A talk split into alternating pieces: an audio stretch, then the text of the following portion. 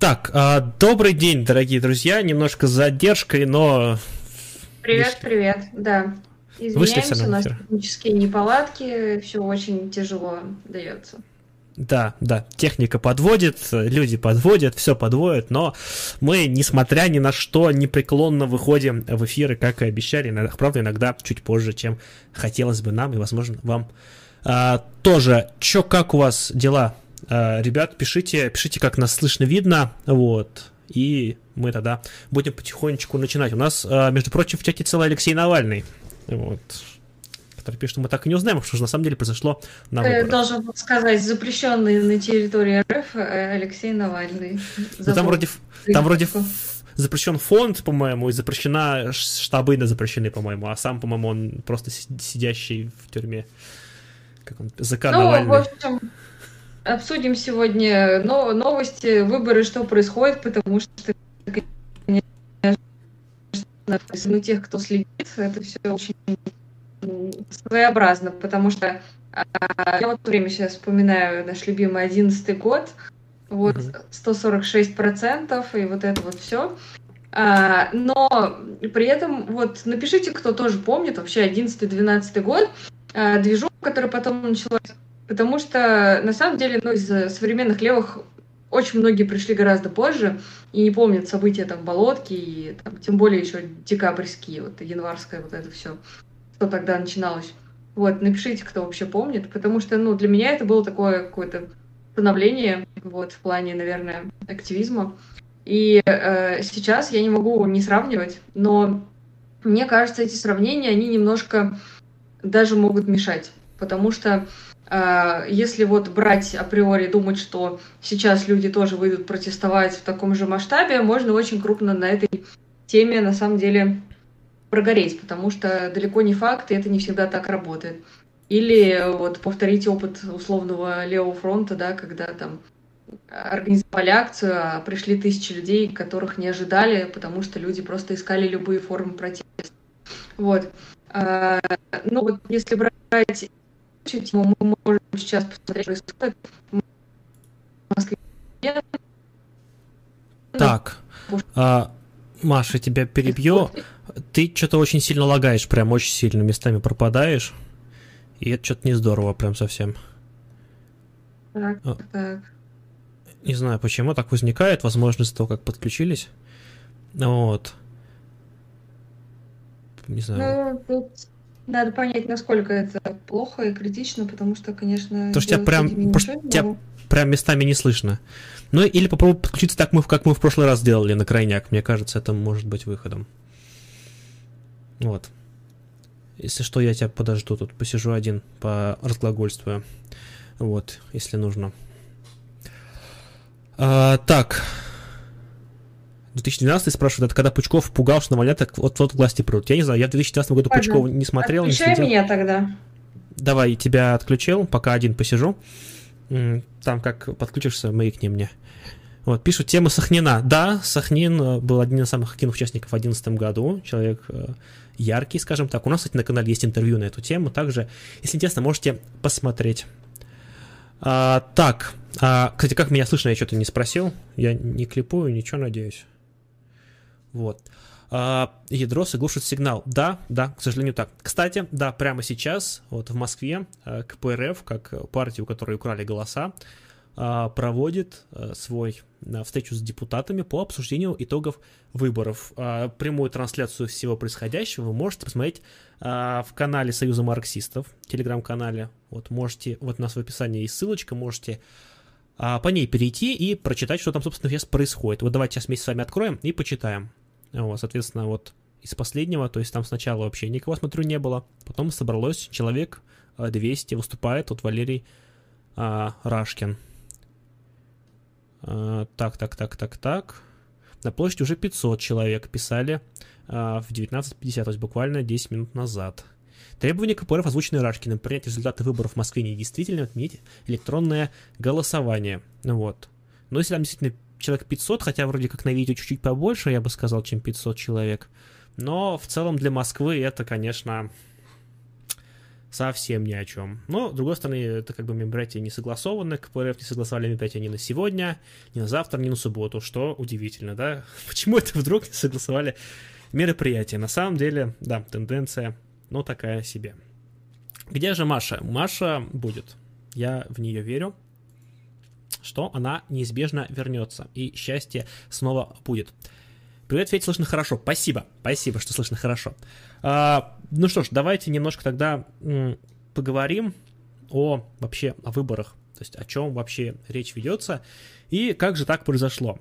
Напомню, да, наверное, что у нас буквально э, прямо сейчас должны где-то когда-то опубликоваться итоговые данные выборов.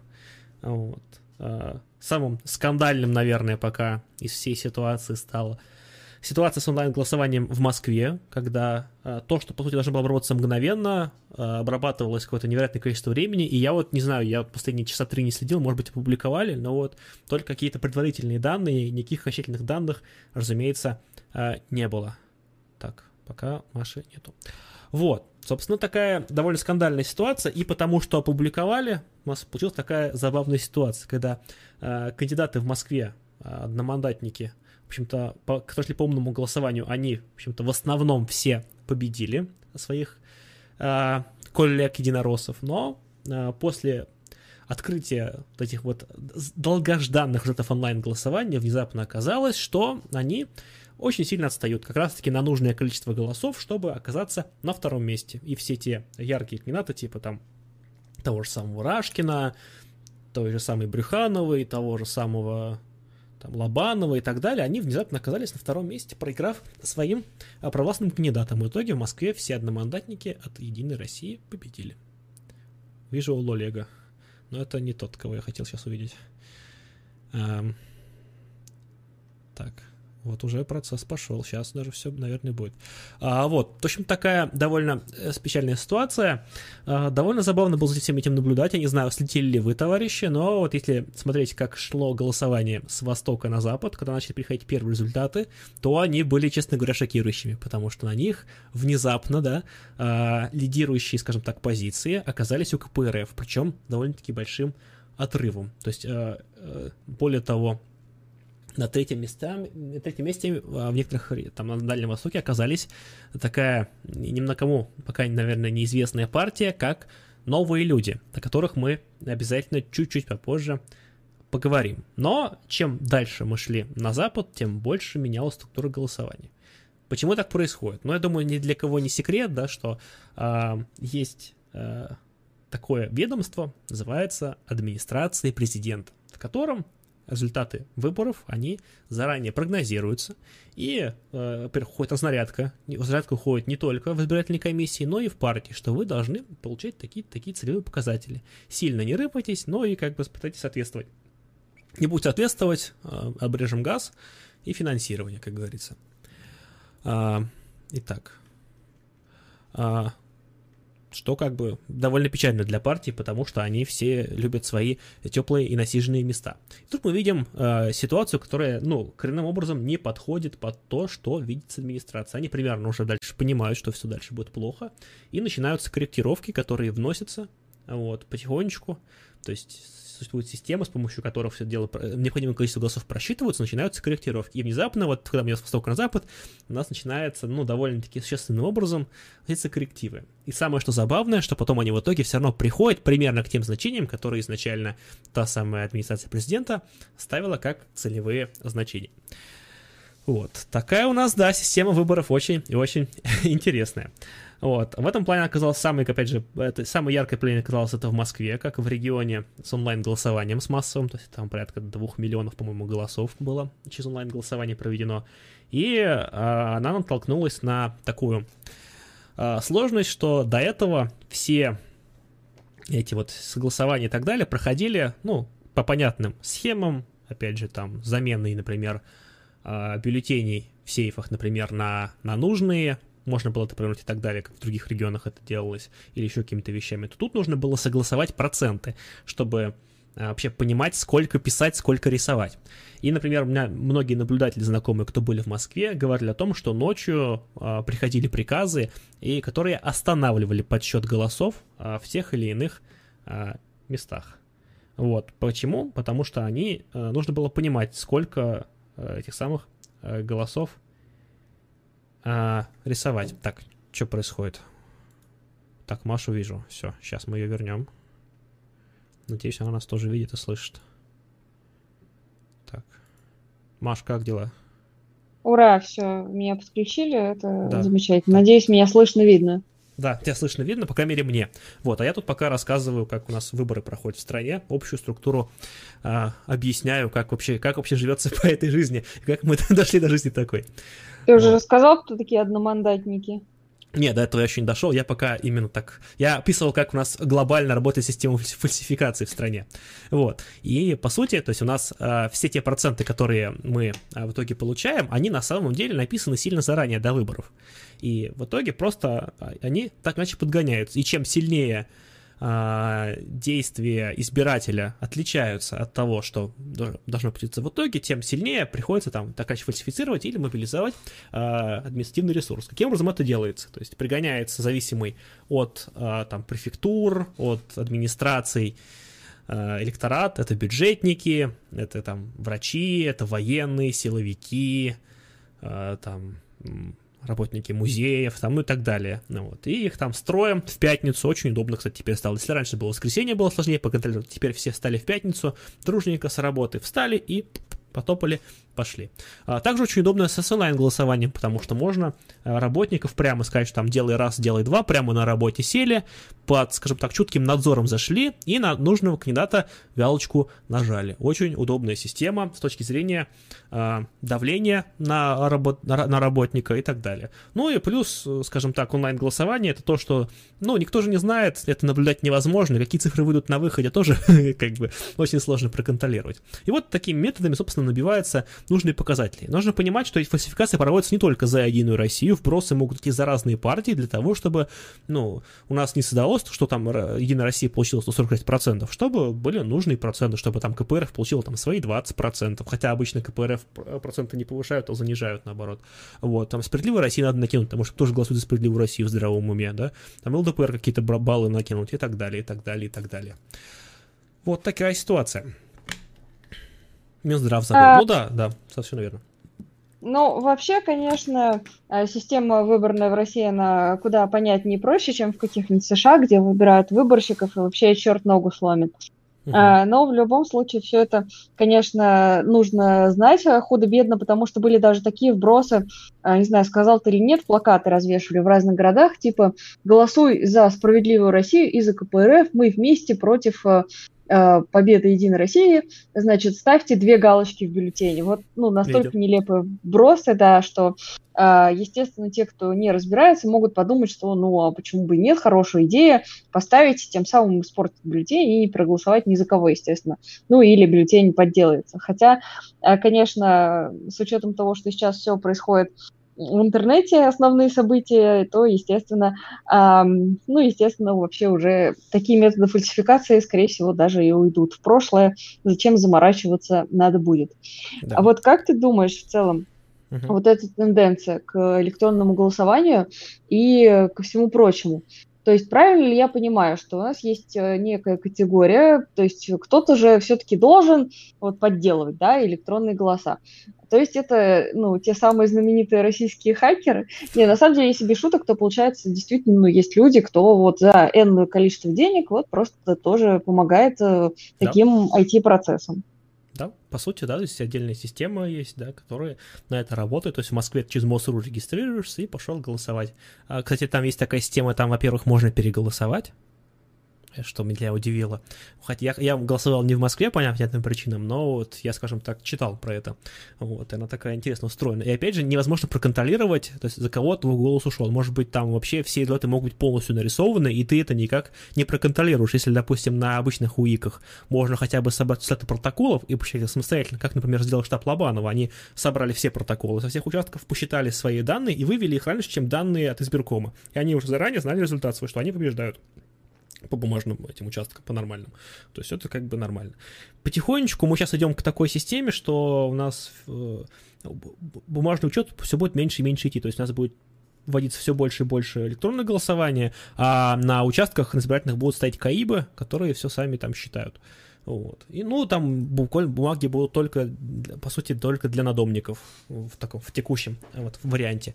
Так что, да, у нас потихонечку все больше и больше будет цифровизация этой сферы, и, соответственно, больше и больше фальсификаций. Тут мне уже начинают говорить, что я лгу, что невозможно проконтролировать, как человек проголосовал. Ну, да, в теории в законе есть такая вещь, как тайна э, голосовать, но по факту она не соблюдается в том плане, что, например, когда голосуют военные, а я напоминаю, что российская армия проголосовала, э, явка была 99,8%, что довольно-таки сильно, и, например, часто голосование проводится такое, что, например, ст- ну, стоит человек, который контролирует, за кого вы голосуете, а избирательная комиссия в это время смотрит в окно, ну, потому что, ну, красиво, ну, пейзаж красивый в целом, природа, как бы глаза же устают, надо отдыхать иногда. Или это делается таким образом, что люди заходят, фотографируют, ставят галочку и обязательно должны отправить фотографию там в отдел кадров, например, там, или какому-то своему непосредственному начальнику. Так или иначе, это вот работает а, таким образом. Плюс э, э, зачастую бюджетники это так или иначе э, люди напрямую зависимые от Единой России, потому что такое партия Единая Россия, это партия, в которой все время нагоняли всю региональную элиту. А кто это такие? Это глав врачи больниц, это директора школ, там какие-то там э, чиновники, как раз таки там директора музеев тех самых, да, то есть, по сути, это их непосредственное начальство. Оно, во-первых, непосредственно заинтересовано в том, чтобы эти люди, ну, действительно прошли, потому что они получат какое-то финансирование, там, и так далее, и так далее, и так далее. И на самом деле, зачастую для таких учреждений важнее даже не сам, то есть важнее, чтобы они просто пришли и, скажем так, как лояльная аудитория обеспечили явку. То есть э, для власти на выборах надо понимать, что для них э, важно, чтобы на выборы пришло а, прошла только лояльная аудитория. То есть явка была минимальная и, и максимально лояльная. То есть не лояльную явку сушить, лояльную явку поднимать административными методами. Так у нас выборы и происходят. Вот. Потому что если там явка большая, то сложнее становится на нее ну, влиять э, теми или иными фальсификациями. Но, кстати, чем ниже явка, тем больше влияния имеет такая вещь, например, как умное голосование. Если бы явка была процентов 70, то умное голосование играло бы вообще почти никакой роли. Ну, она реально там 3-4% бы формировала. Вот. А при низкой явке такие вот, э, такие вот факторы внешние, они могут очень сильно повлиять. Вот. И, с другой стороны, очень сложно оценить, на самом деле, насколько это действительно так. Хотя процент КПРФ очень сильно как бы вырос, если смотреть по многим участкам. И это, конечно же, была большая новость, мне кажется, и большой шок для многих людей. А, вот. Да, кстати, можно посмотреть трансляцию происходящего а, в, на канале Союза марксистов. Вот. Э, и в целом, естественно, подписывайтесь, следите за новостями, которые там публикуются. А, так, э, здесь э, начинают нам тоже какую-то, конечно, ерунду писать э, по поводу того, что людей вообще не заставляют голосовать. Ну ладно, конечно, те, кто хочет в это верить, могут продолжать. Uh-huh. А, но по поводу вообще вот этих выборов, они, конечно, отличаются много чем от того, что мы раньше видели, от того, к чему привыкли, uh-huh. потому что в конце концов, а, если раньше хотя бы там тоже вот вспоминаем события там 2011-2012 года акции согласовывали протестные, да, mm-hmm. и хоть какие-то были возможности, то сейчас вот мэрия Москвы сразу же отказала, то есть даже вообще без шансов, э, спасибо ковид и все такое прочее. А, поэтому, с одной стороны, вот все продолжают проводить какие-то аналогии, с другой стороны, ну, потому что, да, очевидно, тоже вот по некоторым э, смотрим, идут какие-то странные проценты, да, там уже mm-hmm. выяснили, что вот на участке, где, по-моему, Удальцова, там тоже какие-то вообще два на два не сходятся. Вот. Но, с другой стороны, все равно уже реалии несколько иные, и пишут, что вот там люди не вышли особо из-за того, что дождь и холод. Ну, давайте будем честными, э, в декабре 2011 года погода была тоже, мягко говоря, не самая приятная. То есть э, я не думаю, что погода в целом оказывает влияние большое на такие факторы, когда ну, у людей уже совсем припекло. Вот напишите, как вы думаете вообще, что дальше будет со всем этим делом, потому что, с одной стороны, вот сейчас э, мы еще пройдемся по всем конкретным регионам, но вот вам на подумать, пока э, вот Левченко сказал, что там всем нужно выходить и так далее, и так далее. Там Зюганов высказался, ну, весьма многозначно, потому что можно трактовать по-разному его высказывание. То есть он все еще, на мой взгляд, осторожен весьма. Вот, и там, когда его сейчас считают там, боец и так далее, ну, я думаю, он весьма пока осторожничает. Вот. А, но что касается некоторых э, собственно, регионов там достаточно ярко высказываются. Вот. И очень интересно тоже обсудим, что вообще будет в самой КПРФ, какие есть варианты развития mm-hmm. сценария. Пока вот напишите, что вы думаете, а потом мы скажем, какие вот у нас вообще впечатления по этому поводу. Да, там такая процессы довольно интересные.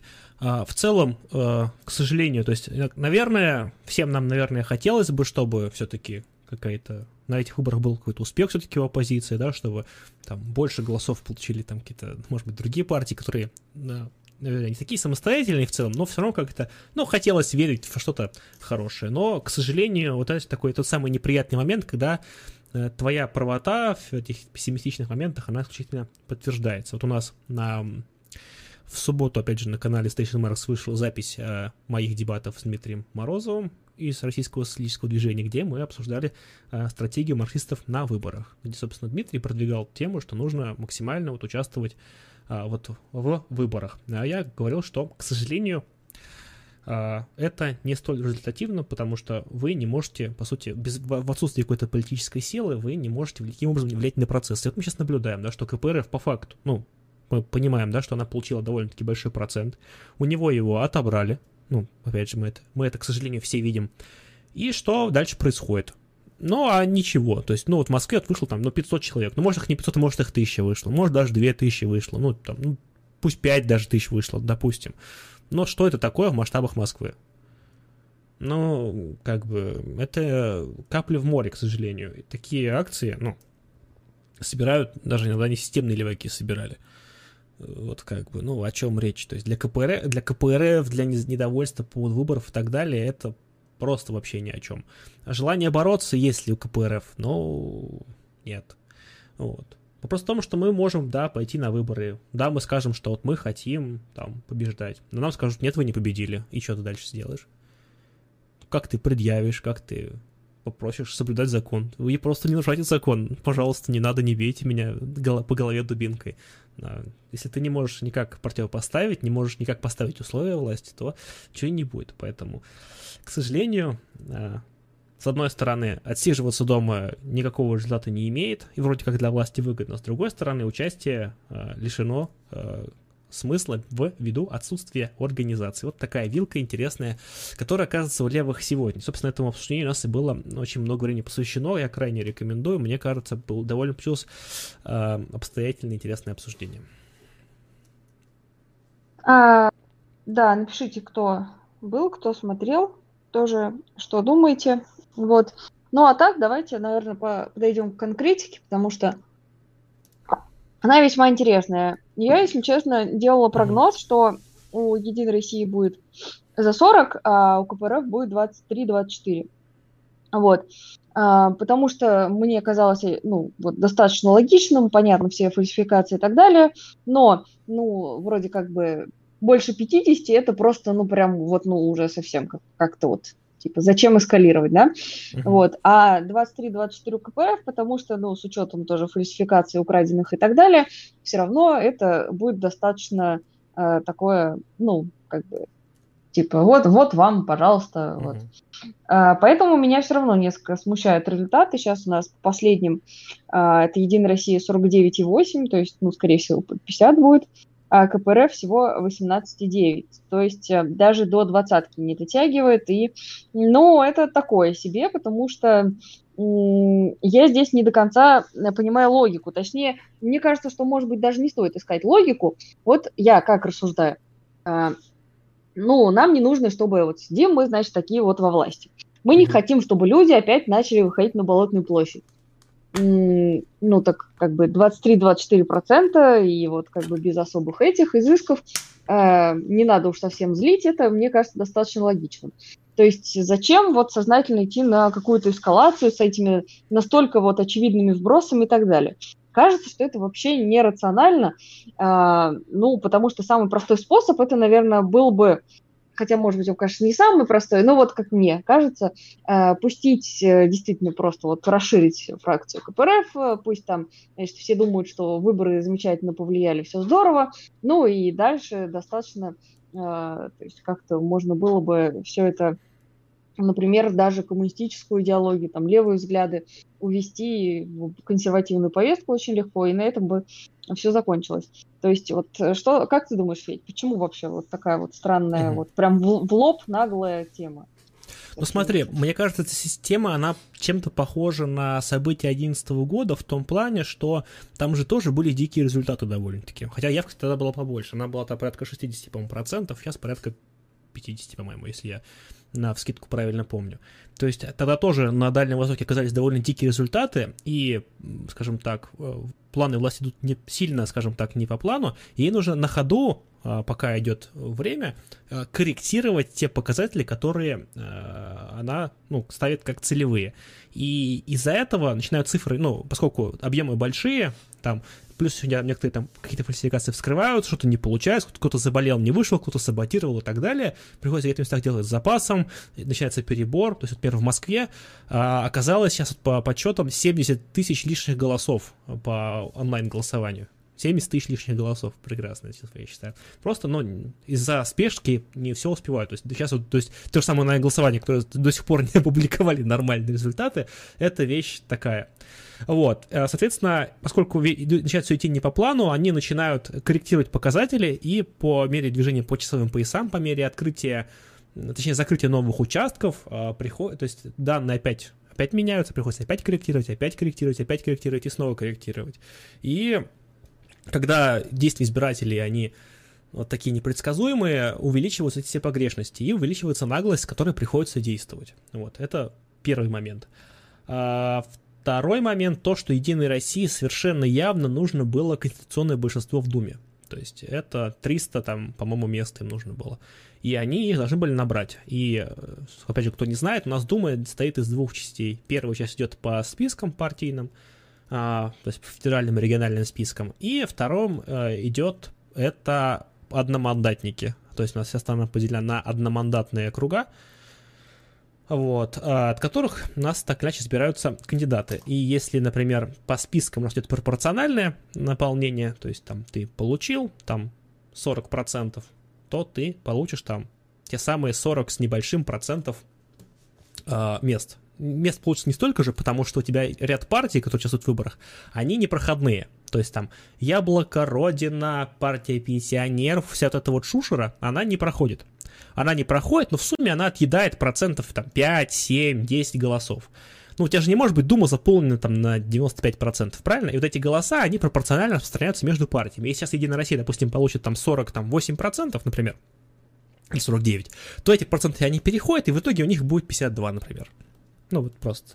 Эта система так работает, тоже это важно понимать. Когда вы голосуете за партии-спойлеры, там, за РПСС, за коммунистов России, там, еще за, ну, типа, а, пофигу, то эти проценты важно понимать, они уходят партии власти в итоге. Ну, пропорционально всем, но в первую очередь партии власти. Вот, это первый момент. А второй момент, тоже у нас идет выборы по одномандатникам. И вот у одномандатников система другая. А, там идет не пропорциональная система, а система победителей получает все. То есть на округе, например, идут там 7 кандидатов. И из них там один получает 30%. Ну, вроде как большинство. И э, все голоса, по сути, идут ему. И он получает, как бы, он идет, то есть, получил всего 30% голосов, казалось бы, это мало, но он становится депутатом этого округа. И вот э, по такой системе как раз-таки очень многие единороссы и избираются, и по, по такой системе они и идут. Например, вот в Москве основные фальсификации были связаны именно с одномандатниками, как мы уже э, говорили. То есть, когда они по бумажному голосованию победили, по электронному их всех опрокинули. И вот, и в итоге, то есть, Единая Россия набирает там, ну, я пока опять же, результатов финальных нет, но порядка 300, по-моему, 13 мест они в итоге получат. А это конституционное большинство, значит, что они абсолютно, абсолютно любые законы, том числе конституционные, могут принимать без оглядки на остальные фракции. То есть остальные депутаты могут ходить, чай пить, я не знаю, не ходить на заседания, не знаю, снимать... Вовремя в туалет выходить. Да, снимать проституток в бане, что хотеть делать, то есть, я не знаю, там, прыгать из окна к зданию Госдумы, что угодно. Это ни на что не повлияет абсолютно. То есть, они поступают как статисты, они будут там выступать с трибуны, крич... громко кричать, и ни на что не влиять, получать там зарплату в полмиллиона рублей в месяц, бесплатный проезд по стране, служебный автомобиль, служебную квартиру и вообще быть в целом довольны э, жизнью. Вот такая э, у нас ситуация, так у нас работает выборная система. Вот, у нас тут кремлеботы залетели, пообщаемся с ними. Привет. Вот, в чем наглость? Откуда вы берете инфу, что люди голосуют против Единой России по всей стране? Вы разговаривали с рабочими заводов, фабрик, нефтянки, с военными, врачами и учителями. Ну, во-первых, так не работает научный подход. Да. Из личных субъективных данных нельзя делать общие выводы. То есть, если вы пообщаетесь со всеми членами вашей семьи, со всеми родственниками, или даже с каждым представителем перечисленных профессий, это не будет никакого среза, никакой статистики. Есть такие штуки, как экзит-полы, когда тоже есть, например, опросы, когда людей опрашивают э, на выходе из участков, когда а, собирается статистика.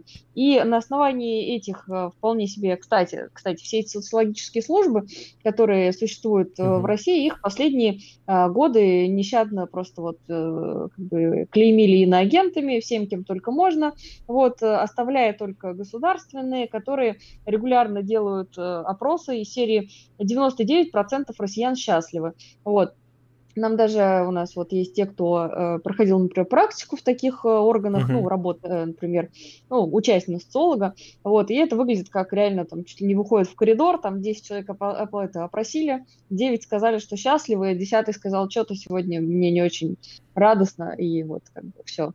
А, то есть э, есть действительно попытки собирать а, нормальные данные, и вот эти разные независимые центры, например, публикуют достаточно показательную информацию. Плюс а, данные, как правильно Федя отметил, самих кандидатов и их штабов, потому что вот а, тот же Лобанов, да, очень угу. правильно подошел к делу, и они публиковали все эти данные, были в открытом доступе.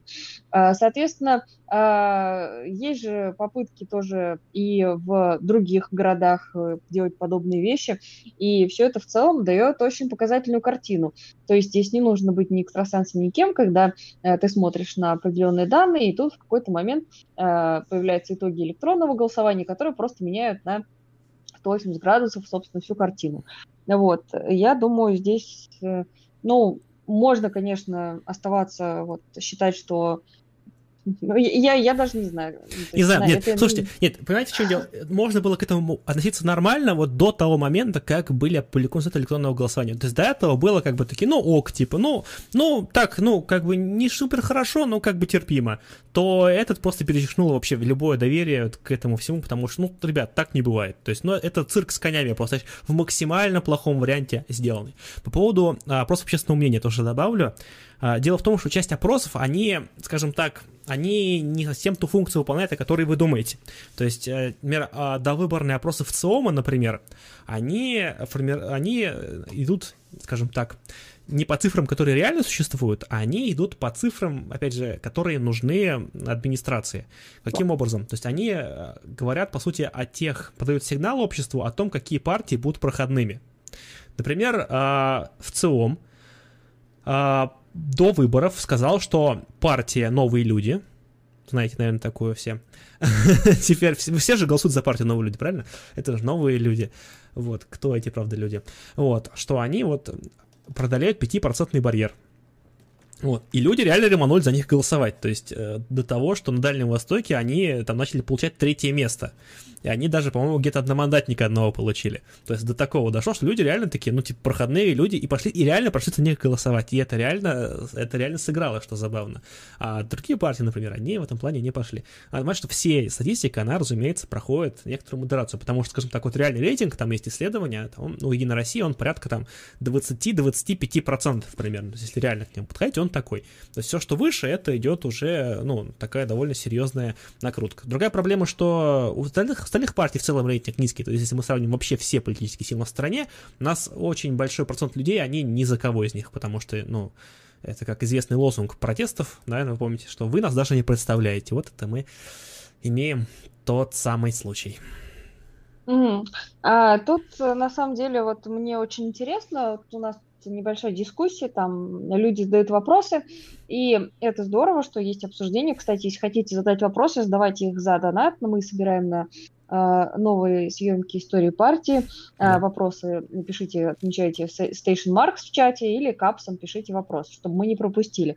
Но в любом случае здесь достаточно интересно, что у нас, во-первых, достаточно, достаточно, достаточно, достаточно. Короче, люди вот подключаются и смотрят. Причем я заметила, что сейчас был прям такой а, скачок просмотров, и появились товарищи или не товарищи, а, кто начал сомневаться в итогах а, а итогах фальсификаций. Ну, в общем, кто требует вот доказательств, что это все фальсификация и так далее.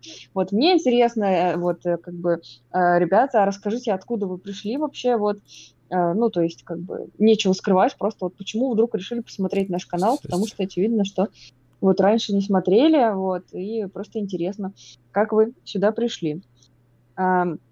Ну, а что касается, например, вопроса про независимые э, разные социологические опросы, то здесь все просто, да. Понятно, что любой опрос должен иметь финансирование, иначе его невозможно провести, как и любая организация, любой канал, вообще все что угодно. А, но если мы смотрим на государственное финансирование, там все понятно, кому выгодно, кто финансирует. Что касается независимых, их могут поддерживать разные вообще э, и политические силы, и какие-то э, некоммерческие структуры, и так mm-hmm. далее, и так далее.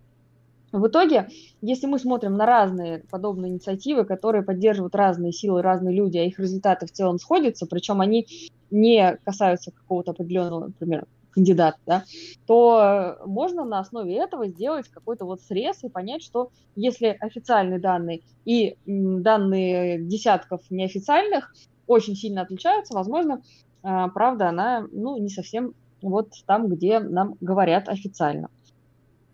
Вот. Так, по поводу новых людей. Давайте тоже, наверное, расскажем немножко, чтобы люди понимали вообще, о чем идет речь. А, пару лет назад а, в администрации был какой-то проект, они пытались создавать партии под конкретные социальные группы. То есть они создали эту вот зеленую альтернативу с этим с котиком Василия Ложкина на, на эмблеме. Новых людей, партию танчиков это вот сделали, там создатели World of Tanks, которые возглавляли еще там кого-то. То есть они пытались под, под конкретные группы вот именно делать адресные вещи. На самом деле это не очень так работает, потому что люди не обязательно, там, которые являются например, экологическими активистами, не обязательно пойдут голосовать за зеленую партию. Они могут, например, голосовать за коммунистов. Ну, например. Да, то есть это была изначально не очень хорошая идея. Но вот они, так иначе, это были проекты, из них из всех новые люди оказались максимально неконкретными, но, опять же, по названию видно, что он такое политехнологическое, опять же, с понятными э, отсылками. И э, бенефициарами данной партии являются такие известные люди, как братья Ковальчуки. Маша знает, кто это такие. Да, веселые Маша, ребята. Маша хорошо знает, это. И, опять же, заметность, то есть, что это не, ребята, не, скажем так, это не конкуренция, это не трансфер власти. То есть, опять же, Ковальчуки по спискам партии не идут, что заметно, да? То есть там будут какие-то вообще совершенно, совершенно другие люди. Вот, а они лишь, то есть, опять же, как люди из системы, просто выступают как там спонсоры, основные, основные организаторы. Вот. И вот это вот одна из немногих партий, которая более-менее взлетела. Да, то есть это тот случай, когда, то есть там действительно избирательная кампания для этой партии началась ну, года два назад, вот когда первый раз про нее услышали, то есть там реально люди там на улице что-то Может, работали. летом да. прям, да, да это да, было очевидно. То есть они уже начали вкидывать, тогда стало понятно, что это какой-то такой кремлевский проект. И тогда, то есть была стратегия, видимо, у администрации, что а, они на малые партии, вот на эти вот, оттащат, ну, проценты голосов, то есть большие, процентов, например, 20. Вот, опять же, они будут все непроходные, но они голоса на себя все по чуть-чуть оттащат, а потом эти голоса, опять же, распределяются пропорционально, большая часть победителю, то есть это была тактика победы. Но они, видимо, от нее впоследствии отказались, вот, но партии так иначе свое дело сделали, в основном получили мидер, меньше процента, но вот новые люди, видимо, даже войдут в этот состав Думы, даже в каком-то представительном варианте, что довольно смешно, потому что, ну, партия-то не, партия-то не настоящая. Вот Павел вообще говорит, что ему позвонили, попросили проголосовать за новых людей. Ну, на самом деле, да, действительно Мне интересно. писали в Инстаграме, вот не знаю, я пост делал, вы, наверное, видели, что мне писали, э, требовали голосовать за Единую Россию и не верить лжи КПРФ, например. Угу.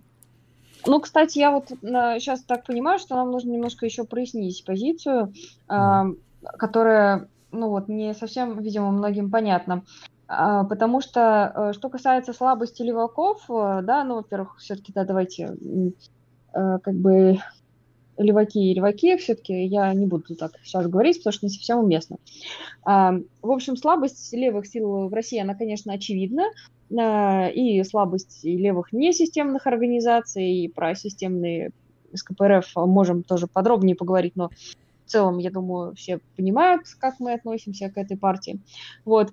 А почему мы сейчас делаем упор на фальсификации? Потому что грубо говоря, это было, ну, понятно, очевидно, что будут так фальсифицировать. Может быть, я чуть-чуть удивлена масштабами, потому что, ну, потому что я почему-то вот действительно думала, что уж не настолько будут, типа, зачем. Uh, но в любом случае, uh, это не, совершенно не противоречащие какие-то вещи. Mm. Потому что Э, например, не так, считали, я, себя, я, я вижу себя два раза, а тебя, Маш, не вижу. Ты куда пропала? Ну, очень странно. Вернись, пожалуйста. То, для меня это смешно.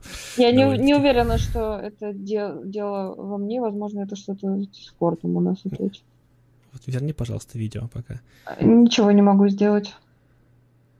У меня показывает нормально. Ну, потому что тебя в Дискорде твоей камеры нет. Вот это пока плохо. Два Феди. Да, да, ребята, я вашу маму и там и тут передает. Спасибо. Так, так, так, так, так. Это буржуазный выбор, ко-ко-ко. А, Ладно. ребят, понимаете, в чем дело? Даже если вы максимально участвуете, то это ни на что не влияет, к сожалению. То есть, опять же, надо понимать, что проценты пишут заранее, и просто от того, что вы пойдете, будут, ну, будет там более какие-то жесткие варианты, там будет там белорусский вариант, когда там все пишется так. Откуда? Откуда звук пошел? Ага, понял. Такое, такое. А, вот. Так, Маша, тебе не появилась там случайно? Не появилась. Вообще Маши нет. Как печально. Как печально. А, где почитать про массовые фальсификации? Ну, ребят, э, можете почитать, например, движение голос, например, можете почитать. Там, э, там по-моему, порядка 12 тысяч зафиксированных нарушений, по-моему, если я правильно с утра помню. А, так, так, так, бюст Столыпина. Это не Столыпин, это Энгельс. Сразу видно, что аудитория не целевая, не узнает а, символику.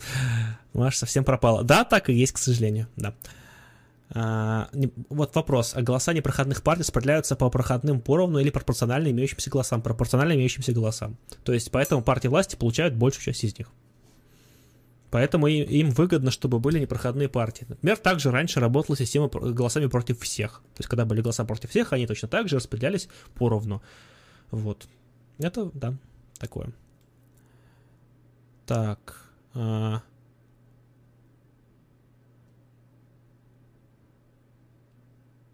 Так, так, так, так. В Обнинске не удалось провести на добрых местную mm-hmm. думу преподу право. Поставь так. авиарежим. О, видим, видим тебя. Слышим, точнее, пока еще только. Вот. Но видите, вы жаловались, а может сейчас возьмет и вернется, а вы переживали, что ее не будет. А она, вот она. А, так. Тяжело без техники, да, тяжело, пишет. Федя множится, Федя распучкова... распучковался, не, не, не почковался, а именно от слова пучков. Это совершенно верная аналогия, мне, а, мне нравится. А, если победит КПРФ, то они начнут войну на Донбассе. Коммунисты воинственная партия. Это пока самый уморительный наброс, что я видел. Коммунисты воинственная партия. Это смешно, ребят. Нет. Э, вы с кем-то путаете, совершенно точно. А, так, это смешно. Так, окей. Тогда я возвращаю обратно вас в кадр. Раз, два, три. Так, что, И... меня видно? Да, тебя снова видно. Ты снова, снова с нами. Это какие-то происки, потому что э, почему так произошло? Меня просто YouTube заблокировал, видимо. Я какую-то правду матку там рубила. И, Тут и нам просто пишут, что э, я с Украиной, мне интересно, будет ли война, пока Путину власти войны не будет, а если придет КПРФ к власти, то будет война на Донбассе. Я вот, уже прокоммен... читала про... комментарии. Прокомментируй, пожалуйста.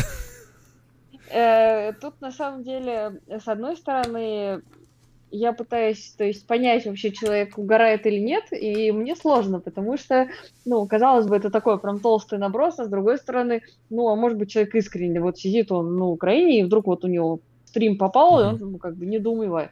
Вот, поэтому постараюсь ответить второму случаю, э, то, что, э, ну, коммунисты коммунисты за победу пролетариата, вот, ни в коем случае не за то, чтобы развязывать э, межнациональные войны такого рода, ну, прокси-войны. Так что так, даже КПРФ. Да, даже так что, ребят, тут нет. В РФ, конечно, ужасная ситуация, непонятно, как оппозиция может пройти к власти. А вот в том-то и вопрос, да, что вот, вот у нас были дебаты, вот, и я вот рекомендую посмотреть, потому что там как раз-таки про это и говорили, что для того, чтобы прийти, действительно, необходимо вот очень серьезное давление низовое на, на них, то есть необходима эта самая самоорганизация, необходимы вот э, скажем так, к дополнению к политике электоральной необходима политика уличная, вот, и, э, скажем так, к сожалению, возможности для ее легальной работы очень сильно сужаются, потому что, опять же, в последнее время нас очень сильно зажали всю политическую обстановку, а нужно понимать, что а, всегда после выборов в течение первого примерно полугода проводят всегда самые репрессивные законы, все самые жесткие правки и самые жесткие реформы. Поэтому, если вы думаете, что вы сейчас закончите выбор, вы выдохнете, ни хрена подобного. Ждите ближайшие полгода-год какого-нибудь нового там пакета Яровой или что-нибудь такого. Там могут налоги повысить, могут там пенсию поднять, ну, в смысле, вот да, что-нибудь вот... такое. А здесь как раз Спокойно. спрашивали, почему Единой России нужно абсолютное большинство в Думе, а не, например, там использовать карманную оппозицию. Возможно, что как раз-таки действительно и готовятся подобные пакеты. Вот. Да. Ну, мы можем попробовать только гадать, да, что там может быть такое, там, интернет отрубить или еще что. Потому что вот кто обратил внимание, ну, я сейчас просто, конечно, uh-huh. э, ничего не утверждаю, но опять вот эти очередные отключения разных сервисов, которые были вот, буквально несколько дней назад, несчастные Google документы, несчастные студенты, которые не могли зайти, несчастные ученые. А представляете себе, у кого-то там знаю, была диссертация, вот человек не мог зайти, наверное, чуть с ума не сошел. Вот. Ну, то есть, э, в целом, конечно, каждый раз мы это видим, попытки что-то сделать с интернетом, причем весьма mm-hmm. косячные, выливающиеся черти во что. Но что показательно, вот э, обычно у нас Телеграм, да, вот такой апогей остров свободы, а сейчас э, все тоже ругались на Павла Дурова, он же, как известно, удалил э, бота умного голосования и объяснил это тем, что он за дни тишины и так далее. Хотя в России нет дней тишины э, перед такого рода выборами, и в целом как бы понятно, что это не соблюдается, и его позиция э, многим показалась э, такой вот странной. Хотя... Но мне, если честно, кажется, что Дуров на самом деле не то, что там не знаю, решил вот что-то делать на руку власти, а просто он в целом живет на другой планете, у него свое понимание мира, и он как бы в его понимании это честно.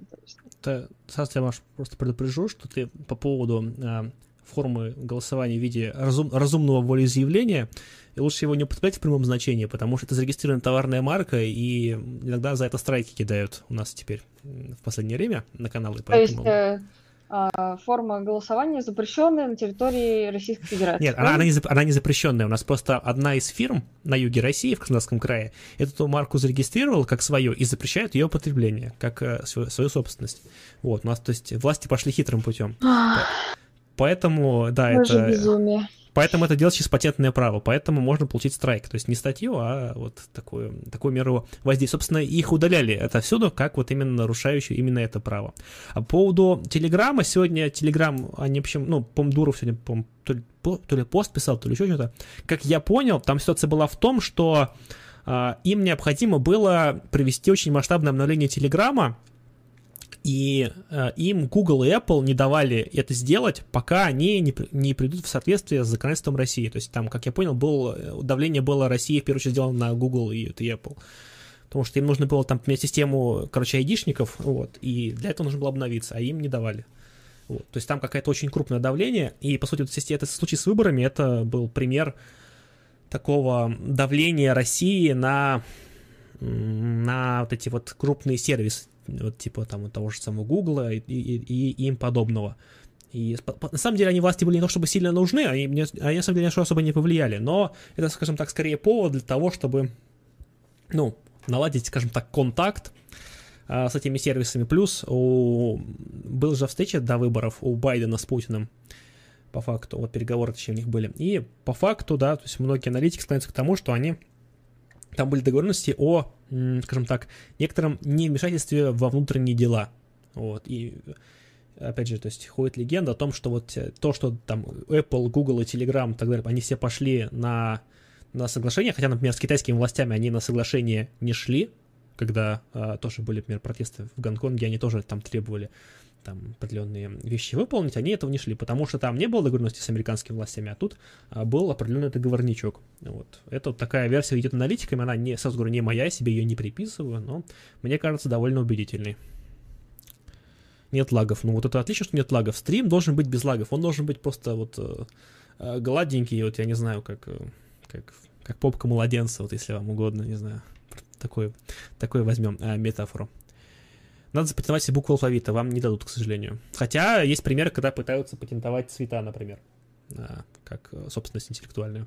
В Западе такое существует, в России пока нет, хотя некоторые компании типа Сбера пытаются запатентовать, например, зеленый. А, а или... вот э, по, по... А, угу. да, или МТС, или МТС красный. Ну, все, я на этой мысли закончилась. Угу. В общем, по поводу происходящего, вот можете тоже посмотреть, э, что происходит в прямом эфире в телеграм-канале Союза марксистов.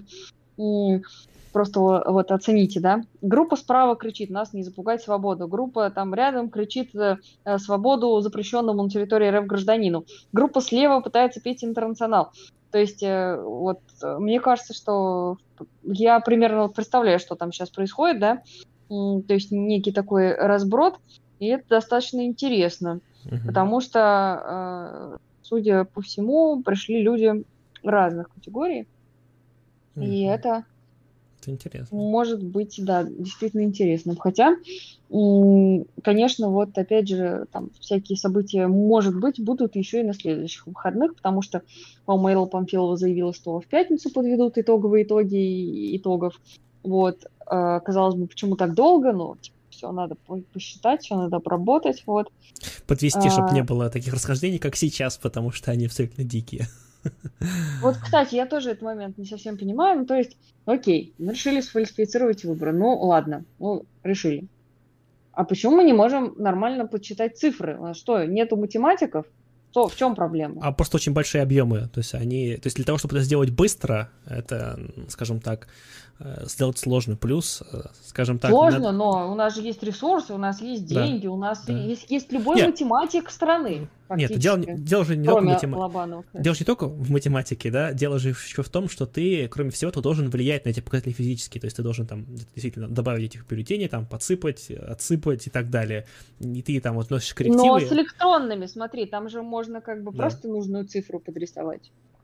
Э, в теории, в теории да, но, как я понял, там очень много согласований, потому что сегодня обещали, сначала их обещали публиковать через час, потом еще через час, потом сегодня в 2 часа дня до чего, потом до этого у Панфила была встреча с Путиным, вот, и после встречи с Путиным опять все отложилось, то есть там явно идут согласования, потому что эти цифры, они не просто цифры, это, скажем так, э, очень такая вещь, опасная, потому что если их делать, скажем так, неправильно, ты можешь вызвать некоторый социальный взрыв, поэтому эти все приходят 100 тысяч согласований, там, проверки во всех там министерствах, в, там, в администрации, в конечно, в первую очередь, это все через администрацию идет.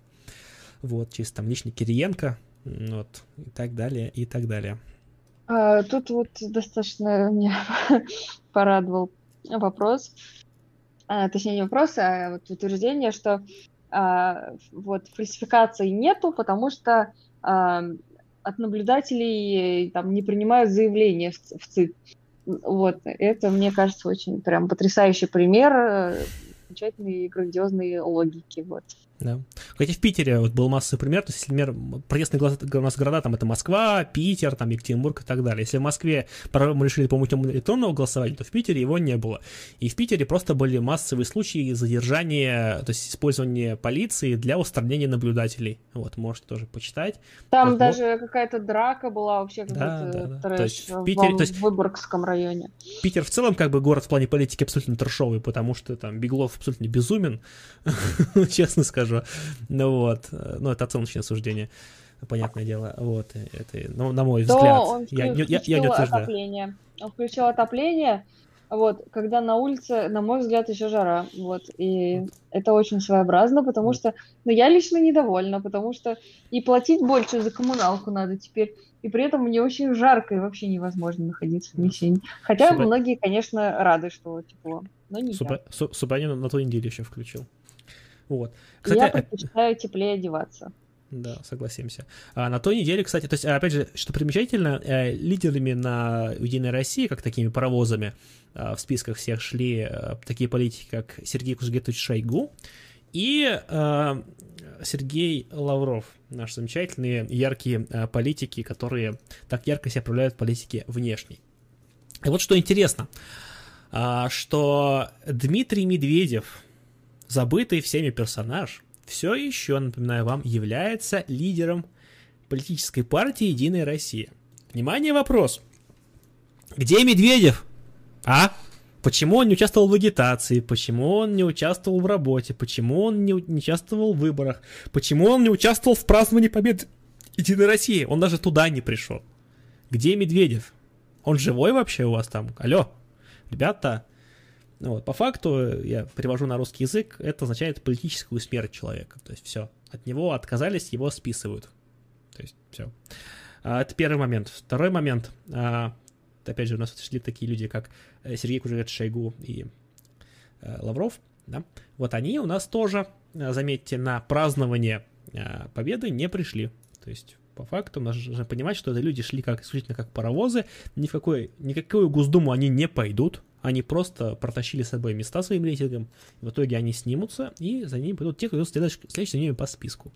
По сути, из таких вот э, себя наиболее в этом плане вот все-таки Сергей Семенович Собянин, вот он пришел, вот, и он все-таки в этом плане, э, мне кажется, все-таки более правильно работает с людьми, потому что все-таки нужно как-то вот это вот, ну, обратная связь, мне кажется, от первых лиц все-таки она довольно-таки важна на выборах, хотя в случае Единой России там все довольно, к сожалению, цинично. Димон пишут в чате, да, да, совершенно верно. Слушайте, угу. бухать, бухать надо меньше, ребят, вот и все. А вот засыпать? Уже столько раз эпично засыпал. Ну, у мужика резкие проблемы со здоровьем. Вот, и с алкоголем. А, вот, напоминаю, что можете задать нам вопрос э, вот э, за донат или в чате тоже задавайте. Да. Кстати, По поводу, продам... почему... А, давай, ладно. Потом, давай задавай вопрос, потом донат зачитаем. А почему люди не выходят на улицу? Вот, значит, товарищ с Украины спрашивает, говорит, в Киеве вышел миллион человек, победил Ющенко. Вообще, эта тема отдельная, она очень интересная, когда люди выходят на улицу, когда люди не выходят на улицу. И вот, э, знаете, никто не знает ответ на этот вопрос. Вот. За всю историю человечества никто не сможет вам дать внятный ответ, потому что э, можно строить разные концепции, и они даже кажутся очень интересными. Э, вот, например, что когда идет экономический рост, то иногда люди более активно выходят, чем когда идет совсем кризис и спад, потому что тогда им вообще нету протестов. Вот. То есть, э, грубо говоря, э, это, например, ложится на кейс того же 2012 года, когда mm-hmm. чуть-чуть оправились после кризиса 8 и вроде как бы люди вышли. Вот. Но на самом деле, если бы кто-то знал принцип, по которому люди выходят или не выходят, э, то этот человек бы уже стал владеть, властителем всех дум всего мира, а по факту это просто так не работает, потому что это очень многофакторная вещь, она зависит э, отчасти, но на энный процент там и от пропаганды, и от вообще э, mm-hmm культуры в обществе, в партиях, в силы, которые присутствуют. Еще очень-очень много факторов. А почему сейчас, вот пока люди не выходят?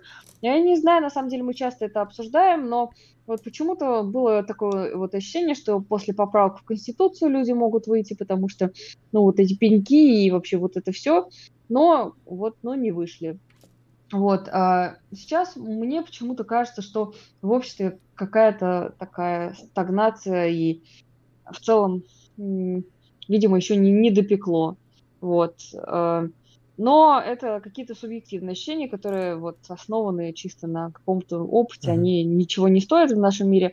Поэтому вот напишите, как вы думаете вообще, что из этого выльется, но будьте весьма аккуратны в своих формулировках. Мне кажется, что тут есть объективные моменты. То есть, первое то, что нет согласованной акции, но все-таки люди, ну, напуганы э, всем этим несогласованными вещами, и на несогласованные акции тут сильно менее охота, чем на согласованные. Это очень ярко было видно на примере э, протестов по поводу выборов в Мосгордуму, да, опять же, все, наверное, помните, да, что там на разнице между пришедшими на согласованные и несогласованные протесты там там то ли в 10 раз было, то ли в 20 раз, то ли в 30 раз, то есть там какая-то просто там на порядок э, разница получается.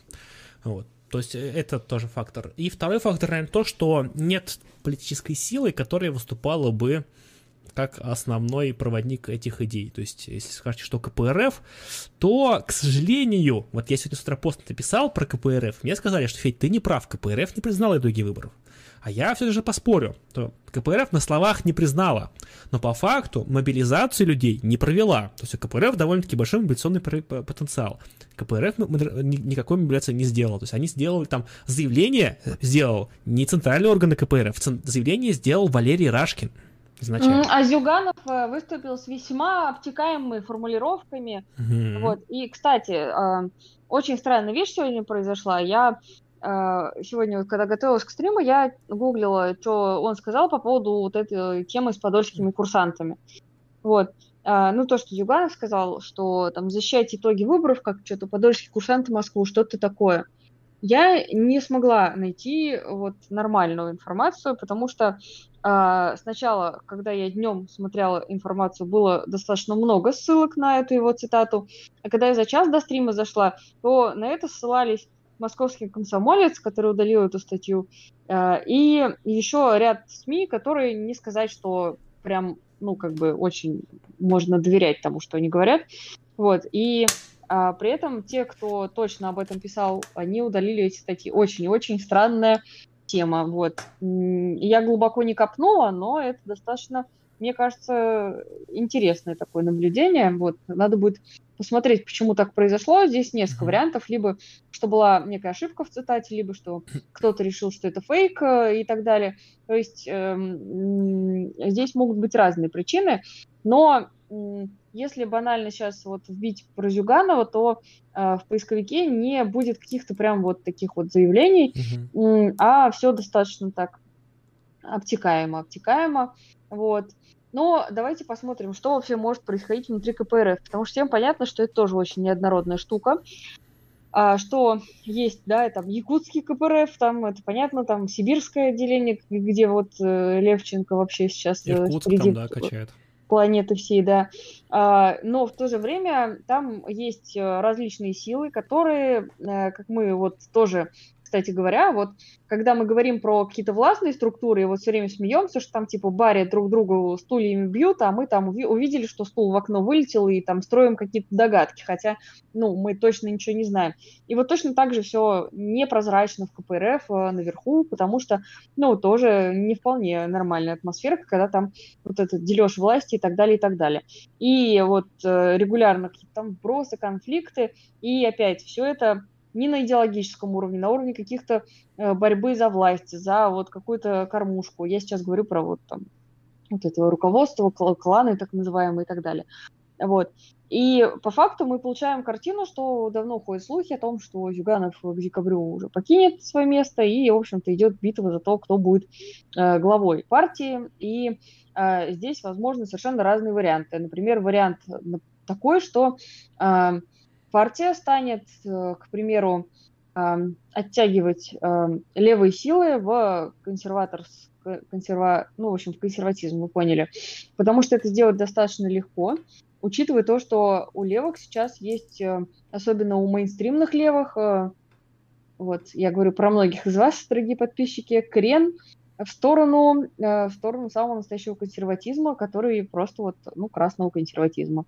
Вот, конечно, это не все, многие смотрят из парты, так не думают, но такие тоже присутствуют. У нас, я уверена, давайте красконы, пересчитайтесь. Вот, но сам факт того, что партия может вообще через полгода стать не тем, чем она сейчас является от слова совсем, mm-hmm. он, мне кажется, заслуживает того, чтобы вот мы сейчас поговорили на эту тему. А, на, по поводу ситуации в КПРФ, да, то есть мне наиболее вероятным сценарием видится то, что с преемником Зюгана выступает Афонин, да, это, это наиболее вероятный сценарий, потому что альтернативный полюсом был Рашкин, как руководитель московского, скажем так, городского комитета КПРФ, но он в опале довольно серьезный, плюс он такой, сейчас он, он у них идет как красный майданчик, он очень сильно не нравится администрации президента, его очень сильно давит, щемят, то есть его убрали с президиума ЦК на последнем съезде, его сильно клеймили, вот, он э, ведет такую, его сильно клеймят за то, что он э, договаривается, и его люди договариваются с Навальным, то есть его вот как раз-таки кандидаты шли по тому самому разумному волеизъявлению в Московскую городскую думу, то есть там Янчук там и так далее, это вот его были люди по факту, а в то время как афонинские люди провалились тогда. И в целом как бы он эту тему двигал. Но вот в этот раз его, видите, не поставили в федеральный список, его поставили по, по одному округу, он его пролетел, вот, хотя он очень активно двигал кампанию, потому что для него избрание в депутаты Госдумы было жизненно необходимым, чтобы остаться а, внутри партии, потому что он человек неудобный, и его, скорее всего, выгонят. И вот как раз-таки поэтому сейчас он пытается максимально удержаться, чтобы на какой-то волне протеста оказаться партии нужным. Но в то же время партия, партии он не нужен, и вот сейчас они как бы его формально поддержали, что типа да, акции там будет, все дела будет, но мобилизацию его партия не провела. И по сути вот Рашкин оказался, ну, скажем грубо, у нас голой задницей на Пушкинской площади, по факту. То есть там какое-то количество людей, конечно, есть, но это несерьезно. То есть, опять же, э, с, там у нас некоторые запрещенные организации в России недавно, да, вот они уже не могут такое влияние оказывать, э, координацию. КПРФ на... И КПРФ это не нужно, КПРФ получила свое место, получит свои деньги и так далее, им ничего не нужно, они их все устраивают, они пока что на текущем есть все такое. То есть пока всем все хорошо. На самом деле, до выборов, э, опять же, ходят, скажем так, инсайды, что всерьез осматривался вариант с недопуском и снятием КПРФ с выборов вообще, потому что были большие опасения, что они прихватят себе протестный электорат. Очень серьезные слухи на этот счет ходили. Вот. И снятие Грудинина, оно во многом было такой пробной ласточкой. То есть как на это общество отреагирует. И увидели, что общество встало, на, что uh, снятие Грудинина, наоборот, повысило рейтинг КПРФ, потому что люди возмутились, и люди увидели, что сколько, сколько против них идет прессинг, значит, они настоящая позиция, значит, за них надо голосовать. И это избежали. Но вариант с тем, что в ближайшие годы КПРФ в итоге окажется как запрещенная партия, либо такой вариант, либо то, что она от нее отколет наиболее радикальную часть и ее запретят, а наоборот, такую э, пушистую и добрую сторону она окончательно сдрифует в розовую сторону, в социал-демократию, вот это, наверное, наиболее вероятный, на мой взгляд, сценарий. То есть, что сейчас КПРФ, она хоть и пытается избежать раскола, но он так или иначе в ближайшие полгода точно произойдет, скорее всего, даже раньше. А я вот на самом деле все-таки даже не настолько оптимистична, чтобы думать, что это будет розовый сценарий, потому что а, мне кажется, что Думаешь, с точки зрения, да, потому что вот с точки зрения, в принципе, логики развития uh-huh. взглядов левых, а, сейчас вот есть действительно очень большой крен. А, ну, спасибо за это, конечно, и тому, каким образом у нас отчасти велась пропаганда последние годы, хотя от этого никуда было не уйти, а именно то, что даже самые прогрессивные хорошие левые э, были вынуждены идти к пропаганде от э, критики тех, кто критикует СССР. Mm-hmm. Вот, и, ну, рано или поздно на этом надо было все-таки отрефлексировать этот момент, потому что э, говоря, что в СССР все было хорошо и одобряя все, что там было, э, фактически, ну, тоже такую почву для ухода в красный консерватизм подготовили э, многие, многие, и в том числе и не до конца понимая, к чему это может привести, а, потому что, естественно, когда вот э, идет ностальгия и желание построить СССР 2.0, то здесь очень легко уйти не в какие-то вообще замечательные марксистские организации, а в э, самую вот настоящую такую вот э, красную, в плохом понимании этого слова, консерваторскую тему. И э, вот я думаю, что КПРФ может стать организацией, которая вот сейчас на волне обновления и всего прочего mm-hmm. вот всех этих людей получит. Вот. Э, другой вопрос, что я думаю, никто до конца не знает, сколько этих людей и насколько они вообще протестные и активны. Но это, это вопрос уже более сложный. Ну, я, кстати, не думаю, что прям все в Кришме идет, потому что сейчас же были эксперименты, то есть, когда было движение за правду Прилепина создавалось, ну, вот, она уже пыталась эксплуатировать эту, ну, довольно-таки правую тему, даже националистическую. И, в общем-то, сейчас, то есть после последних то есть, лет 10, Крем регулярно экспериментирует с националистическими партиями и не взлетает. То есть пока что а в России я, нет спроса на, на, на это. Я скорее про Зубатовскую тему. То есть а. Про э, типа социал-демократию, которая на самом деле будет э, выгодна. Как бы... Так она, она уже такая тогда. Если в этом формате, то я не вижу разницы. Но ну, да. тут мо- можно на этом э, сыграть более сложно, потому что, э, к примеру, вот э, был момент, когда либералы вот пытались подхватить, например, профсоюзную повестку, да, uh-huh. и с тем же там альянсом врачей и так далее. Я думаю, что многие видели на прошлой по неделе там альянс врачей открестился уже от запрещенного гражданина и так далее. Вот. А, причем весьма нелицеприятных выражениях. И в целом, видимо, они уже потеряли эту возможность, но а, тут как бы вот, святое место пусто не бывает, да, и на возможность влиять на какие-то зачатки рабочего движения, оно может прийти. Ну, это шанс, мне кажется, для левых, поэтому надо в ней участвовать в этих всех вопросах. Тут нам задают вопрос, на самом деле, простой, и, ну, если, вот, если результаты сфальсифицируют, зачем кого-то снимать, особенно ручной КПРФ, ну что за бред? Э, ребят, во-первых, вы, ну, делаете очень простую ошибку в данном вопросе. А, во-первых, у нас а, есть несколько моментов. Первое. У нас а, ряд людей просто не допускается. То есть у нас большая часть решений принимается у нас в неэлекторальной плоскости. И у нас часть людей, у нас которые допускаются, это люди в основном согласованные и разрешенные.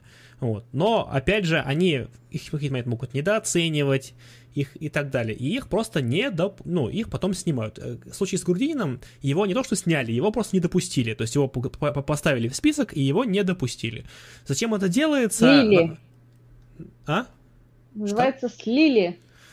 Ну да, то есть, ну, мне кажется, что это какая-то очень иррациональная вещь, потому что это, ну, на самом деле для власти скорее вредно, чем полезно было, но это какая-то очень принципиальная позиция, потому что у Гурдина явно какой-то конфликт с властью, который мы не знаем, потому что то, что с ним поступают, это не очень не очень рационально с точки зрения власти так делать, то есть там явный какой-то личный интерес, а не политически прикладной. Ну вот.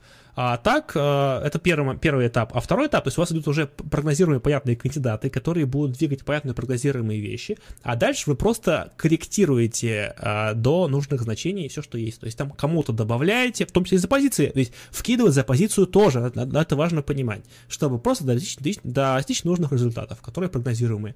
Ну, опять же, то есть, ну, можете поискать, то есть, э, зачастую бывают сливы до выборов, какие будут результаты, и они очень точные оказываются в итоге, то есть, там точность там до там, 2-3%, это очень большая точность, как бы, ну, откуда она берется? Вот оттуда и берется, ребятушки. Новые арки Бондаренко в Госдуме не будет. К сожалению, да. Вот, вот слушайте, вот я, кого я э, грущу, что не будет Бондаренко в Госдуме. Я бы, я бы даже подписался на его канал после этого. Я так-то его, ну, не очень слежу, потому что, ну, Саратовская дума это нечего. А вот если бы он в Госдуме мочил, как он мочит, вот я бы это реально смотрел, как он по Жириновским зарубался, ух, с Володиным. Вот, это было бы экшен. Жалко, жалко, что не попадет. Я вот на самом деле, грущу. Даже кажется, что это было бы более ну, логично, хотя, опять же, вот мы, э, мне кажется, тоже приписываем иногда очень разумные и логичные вещи властям. А, но, конечно, это было бы даже, может быть, логичнее сделать, типа, какое-то вот э, шоу из Госдумы, вот uh-huh. каких-то ярких персоналей, вот, типа, там, новых, ну, Жириновский уже, ну, ну, все же надоел, видели, что надоел, он штаны, надоел. да, штаны потерял на неделе. Это я, да, да, да, было, было. Это очень странно. Ну, было. надо отдать ему должное, даже спустя десятилетия он продолжает удивлять, потому что, типа, ну, уже чего ожидать от Жириновского, таки, потерял штаны. Ну, ничего себе, вот дед жжет все еще. Да. Тут вот... Но а, новых. Жириновских запихнуть, вот, чтобы там все друг с другом, там, вот это все. И может быть, это даже бы отчасти сработало на людей серии «О, оживление, там что-то происходит, круто, интересно», и, ну, как бы чуть-чуть там протестное настроение, оно как бы вот и ушло. Так, по поводу, то есть, что не допускаются несистемных, КПРФ полусистемные. Вот это не совсем так. Во-первых, а, если ты системный, ты не застрахован от вбросов и так далее, потому что КПРФ очень сильно мочили последние полгода, если смотреть информационное поле, то количество вбросов про КПРФ было просто невероятным. Вот, это факт. А, причем э, с на то, что КПРФ это партия а, олигархов, что там, типа, там они все там, на самом деле, пилят бабки, что все там... У этого есть некоторые основания, действительно, но это целенаправленная политика именно по очернению оппозиции шла, потому что КПРФ из всех партий, по факту, наверное, самая пока еще таки независимая, потому что многие низовые организации у нее еще на что-то способны, там есть яркие политики, с чем в других партиях, ну, практически нет. Кого можно назвать ярких политиков в ЛДПР?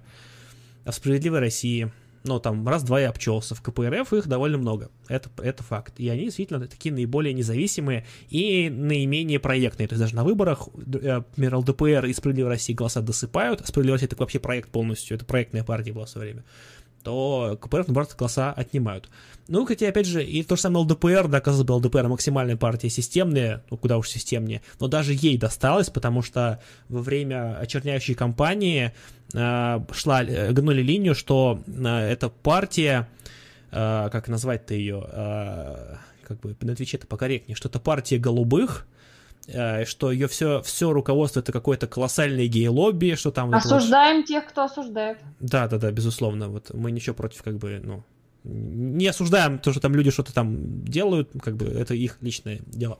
Но суть в том, что вот именно эту тему гнули, что там у нее что партия это, это, скажем так, это место для личных утех и ее верхушки. Поэтому там все эти про те истории там про мальчиков молодых и так далее. Опять же, в этом есть некоторые доли, некоторые основания для этого есть, но это направленная очерняющая кампания, она все равно ведется, потому что нужно, чтобы была некоторая одна правильная партия с правильной репутацией, все остальные были какие-то никакие. Зачем это делается? Чтобы сторонники этих партий на выборы не шли. Соответственно, явка сушится, а, и а, фальсификации облегчаются. Это для этого делается. Очень просто. А, тут Павел пишет, что революцию делают молодые, увлекая за собой взрослых. Пока молодые люди 16 лет не будут вынуждены работать, никакого шанса для смены курса нет и не будет. Ну, э, во-первых, хоть одну революцию назовите в истории человечества, которую совершили 16-летние ребятушки. Эм, если мы возьмем левые организации 20 века, там средний возраст будет далеко не 16 лет. Если мы там возьмем даже там РСДРП, Китай, uh-huh. ну, как бы Кубу, прости господи, все равно у нас там будут люди 30, 30 плюс. Это не молодежь, которая, потому что э, при всем уважении, но революции 16-летних не бывает. И, пожалуй, самое вот, что приходит в голову такое вот молодежное, это, конечно, 68 год, но, опять же, там и специфика была очень своеобразная. Это революции не все согласны mm-hmm. называть. Но, ну... то есть это некая, некая такая тоже, мне кажется, мифологема, типа то, что вот сейчас э, молодые там придут и все сделают, потому что на самом деле, ну, если мы посмотрим, то это вообще не так работает. Просто есть, есть ли вообще смысл делать стримы про выборы, если так понятно, что выборов нет смысла? А вот тут не совсем точно. А, просто по поводу выборов существуют разные а, позиции. То есть была, например, позиция вот того же самого РСД, что нужно участвовать, там нужно голосовать, закрыть... Вот, Маш, ты видела даже эту прекрасную, а, прекрасную заметку Э, у РСД по поводу выборов, что нужно там заткнуть уши, закрыть глаза и, несмотря на все отвращение, идти голосовать за КПРФ. Да, Видела? Да. Видела, да? да? Это, это же прекрасная абсолютная вещь Ильи Будрайскиса. Вот. И кто не видел, обязательно почитайте. Это уморительная вещь. Я читаю ее на дебатах, ржал в голос. вот, это прекрасно. А, это одна позиция. Другая позиция, да, это такая то, что двигают тоже некоторые левые организации, это место альтернатива двигала тоже на дебатах ее, это то, что нужно бойкотировать выборы. Проблема в том, что, в принципе, бойкот как таковой тоже ничего особо не решает. То есть это, ну, он... Ты не можешь с помощью него повлиять, ты, ну, не сможешь большое количество людей увлечь от выборов. То есть, ну, это не стратегия тоже, к сожалению. Плюс, как бы, сушение явки является тактикой, э, скажем так, э, партии власти чтобы вы не пошли. Это им выгодно. И что же делать тогда, да? И поэтому вот у Союза марксистов была такая более сложная и, может быть, менее наглядная в этом плане позиция, что делать ставку на выборы неправильно, потому что э, У нас, опять же, список аргументов я уже называл. Можете посмотреть мои дебаты, просто там все сказано. Или, или почитать заметку э, в группе, там тоже отчасти есть.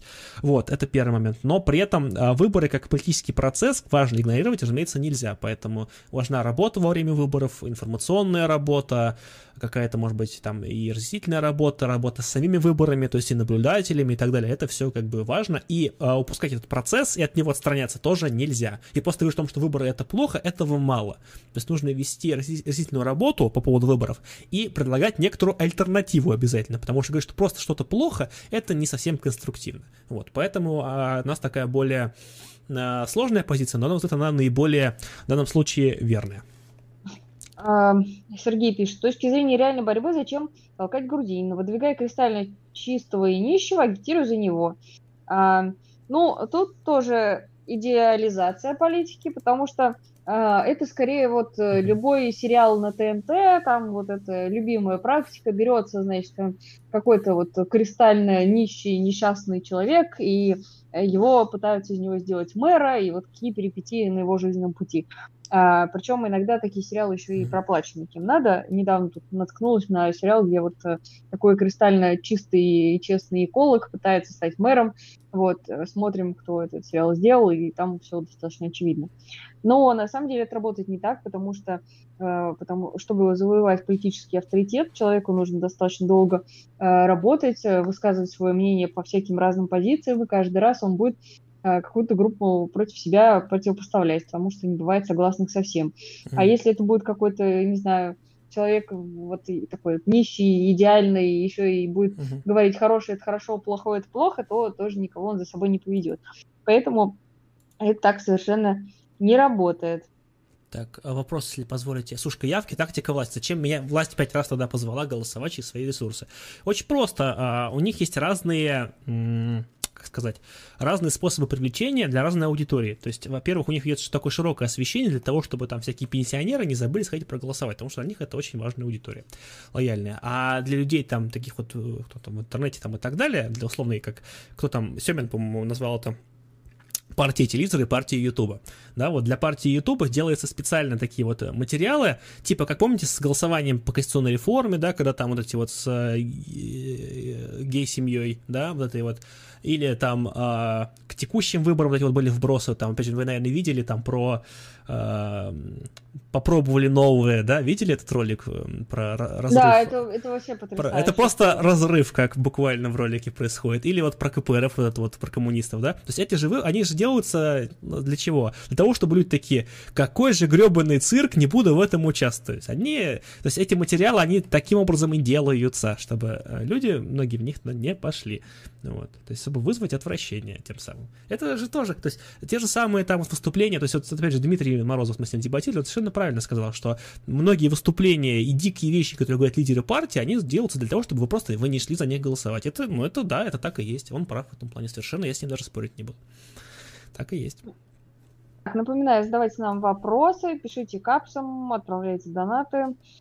Так, э, если выборы нужны только для того, чтобы придать процесс видимости, легитимности, пенсионеры так важны, почему еще не ввели возрастной ценз около 60 лет? А, ну, потому что, в смысле, возраст, имеете в виду голосовать только после 60? Ну, потому что у нас продолжительность жизни меньше. То есть, как бы, это было бы достаточно странным. Это считать то же самое, что отменить выборы вообще.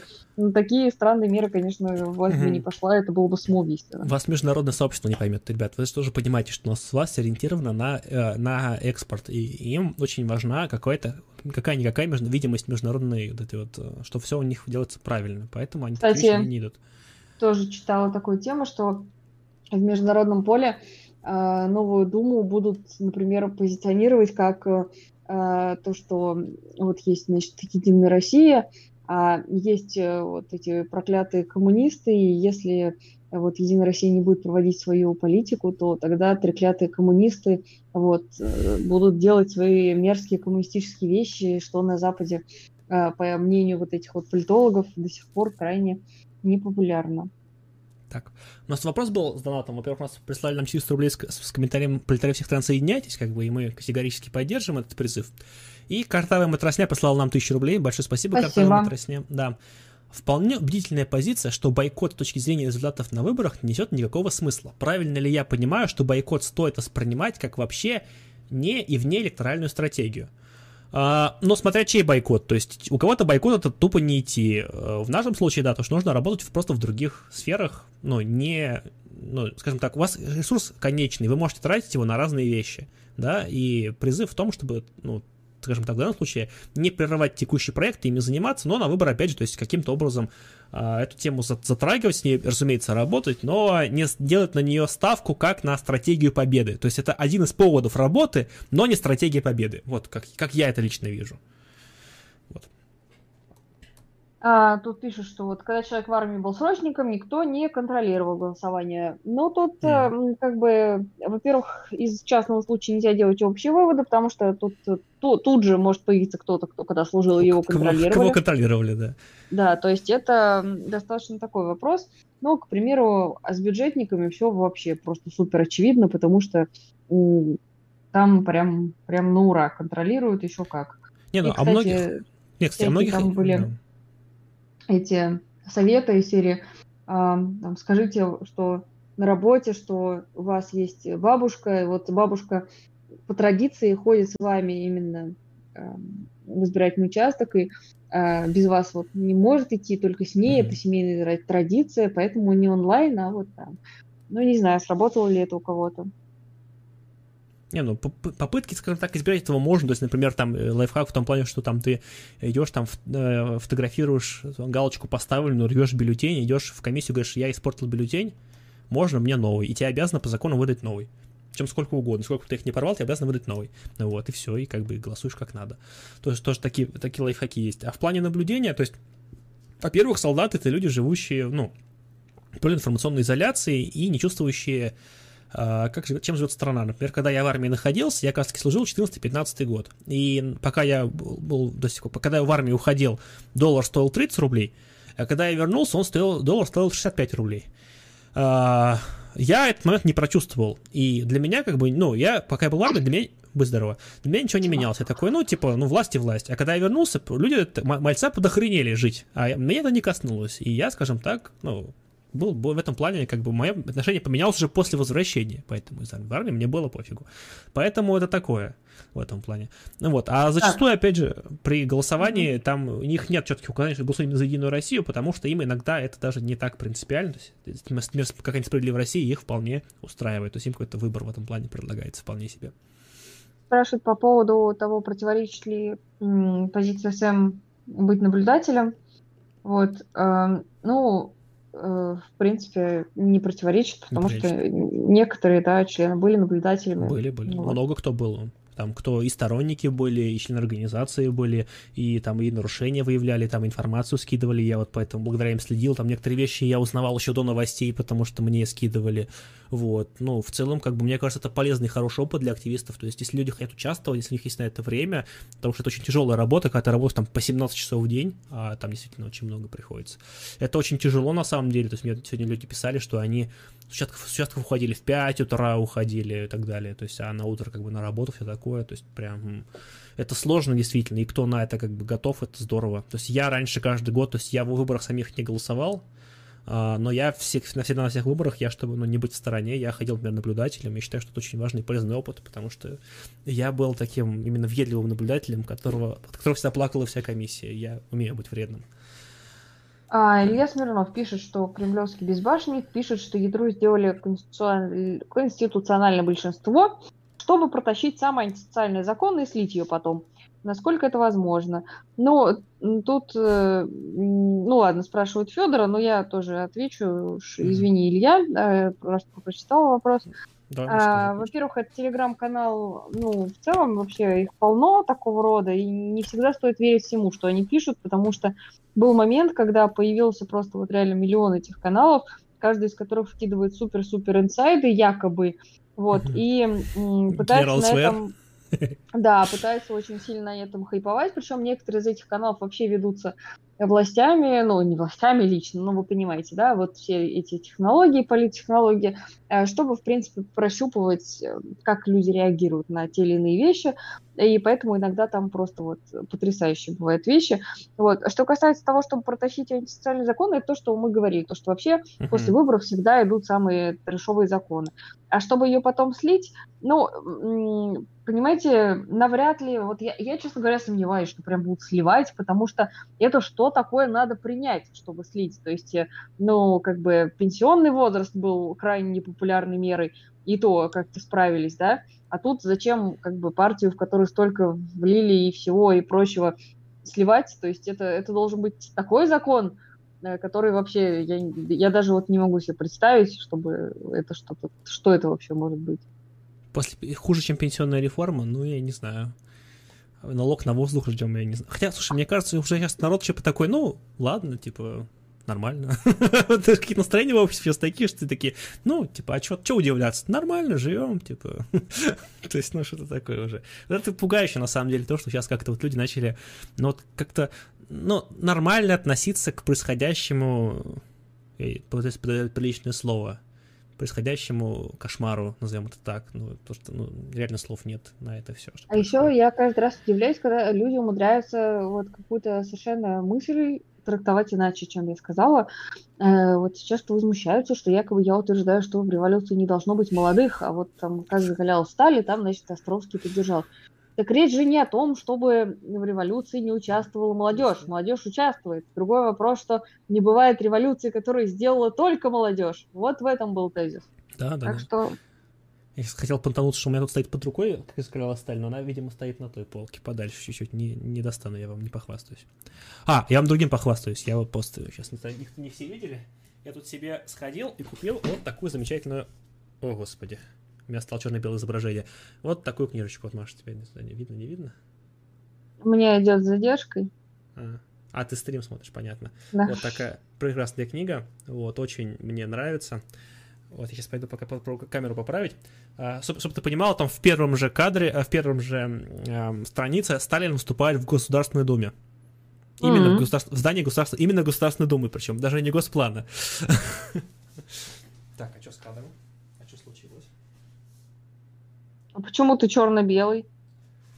Вот и я пытаюсь понять. Может быть, сегодня стрим типа такой грустной темы, надо сделать Федю черно-белым. О, все, я вернул цвет э, краски в нашу жизнь с вами. Вот, а было замечательно, очень атмосферно. Ну, я в следующий раз сделал черно-белый, хорошо. Вот, чтобы вы понимали, вот, пожалуйста, там первая страница. Вот, это здание Государственной Думы, видите? Фу, а, видите, герб Российской Федерации на нем. Тут написано Государственная Дума. Вам плохо видно, она тут есть. И вот Сталин в ней выступает. Хотя, типа, это якобы съезд, э, съезд ВКПБ, хотя ни одного съезда в этом здании не было. Ну, мы, правда, тогда еще не дошли э, в Эстпарте, но просто знать, что они все в Кремле происходили. Вот. Ни один в здании Госплана не был, потому что это бред. И там в целом книжка такая по содержанию. Но как э, рисовка прикольная, я себе как эм, а, такой э, как просто знаковую вещь, я не смог пройти мимо. Это у меня да, слабость к таким вещам. Так. Единая Россия, победив, отменила цвет. Да, цвет в наших жизней, да, наша жизнь стала серой и безрадостной. Задача коммунистов беречь молодежь. А, ну, тоже верно. Молодежь надо беречь.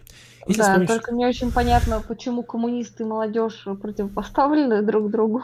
Да, да, да достали Сталина, и все, и все стало черно-белым. Вот это хорошо, хорошо, прям мне нравится. Вопрос. Если вспомнить, что такое зарплата, какая разница, какие налоги существуют или могут быть введены? Не очень а, понятный вопрос. Не, непонятно, к чему вопрос, да. Так, это было здание Госплана, совершенно верно. А, поэтому автор бездари неуч. О том и мой был спич. Так, к следу надо бежать. Да, давай, пока. А, товарищ неизвестный. Так, ну что, давайте вопросы как-то давайте накидывать, чтобы мы как у нас были а, более плотные темы для обсуждения. А тем временем посмотрим, что происходит на Пушкинской. А, ну что-то, что-то ничего особо не происходит, потому что я тоже мониторю, и что-то как-то, ну... Ничего не происходит, да? Ну ладно. Тогда... Да, честно говоря, достаточно. Как-то, как-то там все не, не очень интересно. Там группа пытается петь интернационал, мне нравится. Вот это, конечно, да, это круто. Слушайте, да, здесь очень интересные вещи происходят. Вот, э, представляете, в Телеграме пропадают некоторые посты. Вот. Вот не знаю, может быть, кто-то из вас тоже столкнулся с этим, поделюсь. В общем, э, мы сегодня в Союзе марксистов почти э, два часа выясняли, почему у нас удалились некоторые посты, думали, что, может быть, случайно, что вообще произошло. Вот. Грешили на то, что кто-то из наших админов немножечко, может, случайно что-то сделал. А сейчас вот другие телеграм-каналы пишут, что у них тоже удалили некоторые посты. Вот очень странно. То есть это или технический сбой, да, или подозревают какую-то цензуру, но это просто вот странный факт такой, которым я решил поделиться. Что а... это, я не знаю. Я просто поясню, наверное, да, что, опять же, Telegram сегодня вот ночью обновился у всех, они поменяли систему идентификаторов для пользователей и постов. У них просто начали кончаться идентификаторы, они расширили пространство. Вот их. И возможно, что это из-за этого, то есть у них какие-то посты потерялись. Так что, возможно, это в этом дело. Нам от СМ пролетело осуждение за, за идею участия наблюдателями на выборах. Это кому? Я что-то не, не знаю. Кому, нам это кому? Просто подробности. Mm. Во-первых, кому нам, а во-вторых, когда говорят «нам от СМ прилетело осуждение», официальная позиция организации есть только в паблике и на других ресурсах канала Союза марксистов. Если кто-то из членов Союза марксистов вам лично сказал типа «Петя, ай-яй-яй», это вообще не имеет отношения к позиции Союза марксистов. Да, вот. это какая-то отсебятина, да. Так, Алексей нас спрашивает, писать там 900 рублей, большое спасибо. Вопрос не по теме. Как вы считаете, стоит ли художнику вести пропаганду левых взглядов в своих раб- работах? Может ли это помочь? Хороший вопрос. Я начну отвечать. Очень давай, тема меня интересующая э, с искусством. А, скажу так. Если художник, вот э, сейчас, мы сейчас не берем с вами соцреализм, я думаю, потому что вопрос не про это. А, Потому что, когда художник начинает сознательно пытаться впихивать э, в свое искусство пропаганду левых взглядов, чаще всего получается ерунда.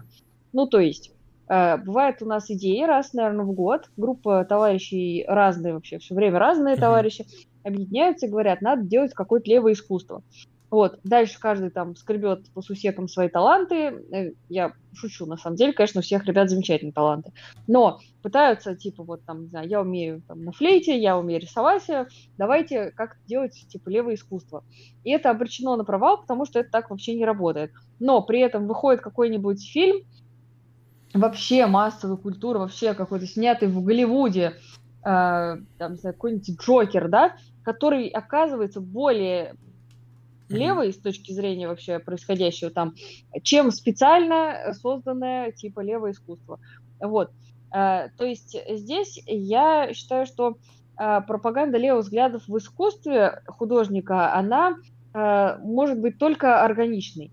Потому что когда человек создает предмет искусства, и он, например, сам убежденный коммунист, то это так или иначе будет отражаться в его творчестве, потому что иначе, иначе, возможно, да, левые идеи настолько вообще в нем есть, потому что человек как бы творит своей личностью. И если ты вот, делаешь что-то вот э, творческое, то ты так или иначе свои взгляды будешь в это вот как бы оно будет проникать. И тогда это будет действительно круто и качественно. А если ты сидишь и, я не знаю, рисуешь дерево и думаешь, а нарисую-ка я там красный флаг на заднем плане, ну, чисто вот так вот эклектически, то вряд ли это будет иметь какой-то эффект. Поэтому я думаю, что, э, в принципе, э, это вопрос того, что ее там не может не быть. Вот даже если, например, ты а, представитель какой-то гуманитарной профессии, там, философ, историк и так далее, так или иначе все равно это будет в твоих трудах, даже научных, вот, отображаться. Ну, естественно, если ты не идешь на поводу конъюнктуры, но это тоже можно делать по-разному. Вот. Так что э, художник определенно может, вот как я это вижу, э, рисовать картины, и при этом там будет левая пропаганда, но это не обязательно должно быть в лоб.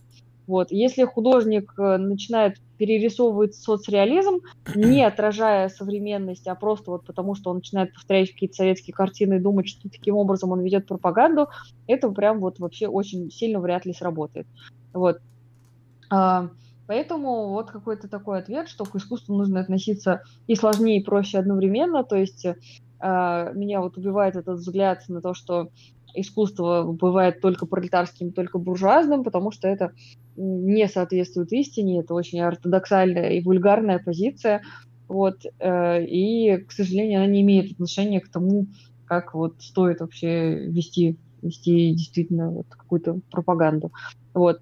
Ну и самое главное, что, опять же, вот эти вот пласты, которые есть в искусстве, считываются зрителям или читателям, они тоже могут быть э, э, на разном уровне, на разной глубине, и проще заходить но и проще, и сложнее, да, но тем не менее заходить с неких пластов э, более таких вот жизненных, то есть э, если мы там вспомним какую-нибудь э, картину, там вот у Ривьеры, у Фриды Калла были замечательные картины, например, там в автобусе там сидит э, представитель буржуазии, там сидит там рабочий, и вот это все просто в контексте автобуса, да, э, там очевидно есть пропаганда, но при этом она настолько не в лоб, и это так вот круто вписано в контекст, что оно на самом деле работает просто вот замечательно. Так, Паша, когда про рабочий класс и его беды будут отказывать рабочие, я понимаю, но все-таки ничего ты не знаю, что ты понимаешь. А, смотри, а, что ты понимаешь под рабочим классом? Потому что если понимаешь его очень узко, то это ну, не совсем правильно. Потому что мы говорим, когда говорим о пролетариате, мы говорим о трудящихся в широком смысле этого слова. У нас есть статья, собственно, что такое пролетариат, среди марксистов. Я крайне рекомендую ознакомиться, чтобы не путаться в понятиях. А если вот в формате трудящихся, то мы вполне себе под это понятие подходим. Так что, ну, трудящихся говорит о проблемах трудящихся. А если вы именно видите именно в узком смысле в обычных заводских рабочих, то такие тоже вполне себе есть, и в организации таких людей много, и, и о проблемах они тоже говорят, поверьте, и, кстати, очень убедительно. Так что тут э, просто, скажем так, э, именно в формате медийной работы этим занимаются те, кто просто это лучше может сделать исключительно по такому формату. Вчера Владимир пишет, дочь пришла на выборы, выяснила, что уже проголосовала. Чудеса. Я тоже слышала про такие истории. А еще Михаил ругает нас, что мы не выпускаем из парт. Вот мы обещаем исправиться, но да, вот все выборы, выборы и прочее, и нас немножко тоже все это бытовуха, будет. работа все сожрали. Все будет, ребят, не это, не переживайте. Но вопрос, конечно, в сроках, но ну, будет, да, сейчас ну, маленько. просто тоже давай объясним, пока у нас да, пауза возникла, а вы задавайте пока вопросы, что как бы вот у нас работа, там, у меня работа учеба, у Феди работа, и по итогу получается, что к сожалению, к сожалению, большому не хватает времени на сон, не то что на что-то еще. Это уже круто, что мы на стрим выбрались. Вот Дима прямо сейчас на смене. Вот, Дима, удачно тебе смену провести. Мелкий буржуа тоже трудящийся. Еще раз говорю, почитайте статью. Я просто. Я могу сейчас начать вам лекцию, что, кто такой пролетариат, как бы. Но проще будет просто почитать и потом обсудить, если очень хочется. А, так. А, как одно из направлений левой пропаганды вижу через карикатуры на сегодняшние события, на актуальные. Но мне кажется, это хорошо. Они хорошо заходят. Там, в принципе, карикатуристы сейчас вполне себе востребованы, мне видится. То же самое Ложкин же, по сути, тоже карикатурист. В КНДР отсутствуют налоги, происходит рабочий контроль в виде метода Чхонсари и теанской системы. Власть появляется познанием Чучхе, значит, в КНДР социализм мы должны его поддержать. А, традиционная тема про КНДР. Потише журнал Корея достать, у меня где-то тут валяется потому что там тоже хорошо. По поводу КНДР. У нас, во-первых, было пара стримов про КНДР, где, например, вот с Алексеем Сахниным, где он очень подробно, как будучи там, рассказывал о том, как оно там все происходит, очень интересно. Ну, а во-вторых, страна, где, э, где власть придется по наследству, где очень серьезный корейский национализм, где, э, по сути, марксизм и, и коммунизм э, убраны из идеологии из официальной, но я бы затруднился их таким образом назвать. Плюс, э, скажем так, собственность там далеко не общественная. И Тут государство странно. не идет к отмиранию, так что вряд ли. Я, мне кажется, мы не ответили тут вот, помнишь, мы по поводу того, что там человеку кто-то из Союза марксистов пояснил. А кто вот, пояснил? А, ну вот, он ответил, что поднимал эту тему в Дискорде и вообще недоволен, что Дискорд-канал не настроен, похож на случайное нагромождение каналов. Я боюсь, что я сейчас открою войну, но, кажется, товарищ не в Дискорде Союза марксистов находится, потому что, во-первых, у нас в Дискорде Союз марксистов только члены Союза марксистов, во-вторых, он настолько структурирован, что там вообще как бы вот э, просто структура вот идеальная, перенастроенная, и там всегда это так было, так что э, очевидно, что вы сидите в каком-то в каком-то дискорде непонятно чего, и, в общем, лучше скажите, а то мало ли кто-то выдает себе еще за наш дискорд. Может будет быть, да. нехорошо. Просто не, не, не совсем понятно. Так, этикет с кем? Какая у вас профессия? Мария, какая у вас профессия? Повар. Повар. Спрашивают у повара. Повар, да. А, ну, вообще моя профессия это журналист, вот. Э, а потом вот в какой-то момент я решил, что я хочу еще быть историком, и потому что журналистом в России быть не то чтобы возможно, есть стрим у нас недавно был с Молоко Плюс, и я там очень подробно на тему журналистики говорю, если интересно. Вот, так что сейчас я в аспирантуре пишу диссертацию, в общем, по истории партии, и как бы подрабатываю журналистом, переводчиком, вот все, что связано с текстами, пытаюсь э, на всем этом деле наскрести какие-то mm. финансы. У тебя какая профессия? Тоже повар? Квата, я тоже повар, отвечает повар, да. А, да, ну, на самом деле я интеграционный аналитик в IT-компании, вот, если очень коротко. Чем я занимаюсь, никто не знает, как бы, поэтому вам Мы тоже... не занимаем, вам, да. вам, вам тоже не надо знать. Типа, прошу. Как это? Прошу вас, типа. Кто понял отсылку, ставьте лайк. Так, э, если коммунисты выигр... проиграют э, в честных выборах буржуазной партии, дадут ли они власть? А, ну, тут как бы вопрос без контекста непонятен, потому что, ну, если речь идет о какой-то абстрактной стране, где есть честные выборы, э, и там вот, значит, между собой борются разные партии, и коммунисты проигрывают, и при этом они должны отдать власть, потому что они ее имели до этого. Uh-huh. Вот. Э, вот такого прецедента не было в истории, вот, так что очень странно вот так абстрактно рассуждать. Вот я не уверена, что вообще можно... Слишком, да, слишком мало вводных данных, скажем так. Потому что буржуазная партия, фаши, фашисты тоже буржуазная партия, понимаете? Тут как бы по-разному может быть. А можно считать свою собственную позицию буржуазной. Тут, скажем так, это все очень относительно. А Дима вот меня отправляет, он говорит, что Маша путает, и на Дискорде есть куча левого народа.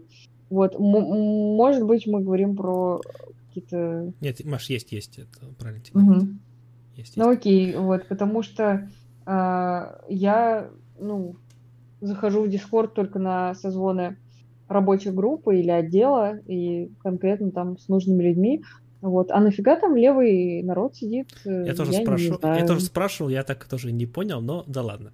Ну, в общем, в любом случае, где бы вы ни сидели, в каком бы чате, в каких бы комментариях, если вам отвечает человек не со значком Союз марксистов, да, не, не с неофициального YouTube канала, не с официального паблика, вот, то это не позиция организации, а это хрен знает что. Вот и все. Да. По поводу того, что там рабочие правеют или там что-то еще нам пишут, э, ну, вот сегодня вот Вася Солонин опубликовал интересную статистику, да, что вот э, по годам опрос по поводу отношения к форме собственности, и вот в этом году 61% опрошенных ответили, что они предпочитают вот форму, собственно, такую социалистическую форму собственности. И это рекорд за всю историю современной России. Поэтому мне кажется, что это довольно-таки такой показательные вещи. Мне кажется, что в целом общество, оно поляризуется, разумеется, то есть э, по мере углубления кризиса все больше людей уходит, растаскивают вправо и влево, но вроде как по статистике влево уходит пока побольше, и это хорошо. Не прям совсем в коммунистов коммунистов, но за справедливость, по крайней мере. Сейчас мне вопрос до слез просто. Дмитрий, очень давно вы говорили об ошибках, которые совершил СМ. А какие положительные моменты можете обозначить в своей деятельности, кроме создания Союза марксистов? Вот. Э, ну, давай вспомним о чем-нибудь положительном. Не, ну положительное это действительно то, что э, кроме организации, в целом агитация идет, и я вижу, что аудитория, она меняется, потому что, наверное, если бы этих изменений не было, мы бы давно все это бросили, но когда мы поднимали какие-то темы два года назад, и реакция на них была достаточно однозначная, например, негативная, но сейчас мы видим, что люди развиваются, читают и, э, в принципе, вот понимают, что к чему, и очень интересные мысли высказывают. А раньше было время, когда любой стрим просто скатывался в то, что русский что ли, русский что. И это было очень печально, потому что сейчас все же виден крен в позитивную сторону. Я думаю, что некую маленькую песчинку в этом мы внесли. И, ну, также из позитивного, например, я могу сказать то, что вот благодаря всему этому я заинтересовалась историей партии и ну, стала заниматься этим в качестве научной работы, а не только вот как журналист, а очень глубоко, настолько глубоко, что я вообще в этом э, теперь утонула, уже там у меня планы до докторской и так далее. Вот, так что, э, ну, как-то так. Вообще, да, хвалить себя сложно. А ты что скажешь? А, ну, по поводу организации я могу сказать, что э, из позитивного это именно люди, которые, скажем так, вырастают. Я уже на дебатах об говорил, что когда приходят такие маленькие кружковцы, такие неразумные, потом на твоих глазах вырастают именно реально очень крутых активистов, которые потом на себе реально тащат огромную работу, вот, и это очень здорово. То есть именно та какая, какая-то э, ценная именно школа, это очень здорово. Вот. Но мне кажется, это самое главное. Это вот именно люди, которые в самой организации стоят, и тот организационный опыт, который получается. Он, на самом деле, его очень сложно померить, а, очень сложно его показать, но он реально колоссальный, и вот те, кто давно в движении вообще люди, они это очень замечают, и это дорого стоит. Страбус пишет там, что, понятно, вы отдавать власть не хотите, да почему осуждаете Путина и ядро? Ну, во-первых, зачем придумать за нас ответ, как бы, мы такого не говорили, это не очень хорошо. Какую власть мы можем отдать? Власти, у нас нет никакой власти, да. зачем власть? Какая карта? У меня нет никакой карты, да? Вот, а во-вторых, а, что значит хорошо, значит плохо, значит осуждаем. Вообще, мораль понятие классовое, да, вспоминаем с вами. И поэтому, разумеется, мы все рассматриваем с точки зрения э, в этом плане э, класса. Не, не бывает абстрактного хорошо, абстрактного плохо. Вот, бывает с точки зрения какого-то класса хорошо ему или плохо.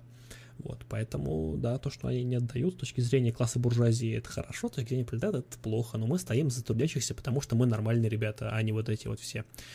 Um, да. Так, в Польше коммунисты удали власть в 89 году на выборах. Да, был ну, такой пример. Не совсем. Это очень опять э, сейчас идет сильное упрощение. Вот, э, ну, что это вот пример, когда типа коммунисты отдают власть буржуазной партии. Вот. А, потому что здесь э, все-таки, во-первых, мы говорим о социалистической партии, да, угу. а, и фактически там был демонтаж социализма, потому что Э, это контекст э, вообще развала Советского Союза. Вот. И э, советская перестройка вообще оказала огромное влияние на то, что там тогда происходило. Вот. Э, там в целом была очень сложная система, потому что они фактически перестраивали вообще внутреннюю организацию. Там, по-моему, они даже что-то из серии э, на этих выборах э, они поменяли. У них до этого было, я не помню, как называлось, но, в общем, одна структура, они поменяли на очень-очень старую тему с Сенатом. Вот. И а, в итоге там вот как мы видели в... Мы видели, мы не совсем это видели, но тем не менее, э, то есть 90-е годы начало в России, да, когда тоже вот mm-hmm. эти выборы-выборы проводятся, а в итоге танки и вообще как бы разные тоже замечательные вещи происходят.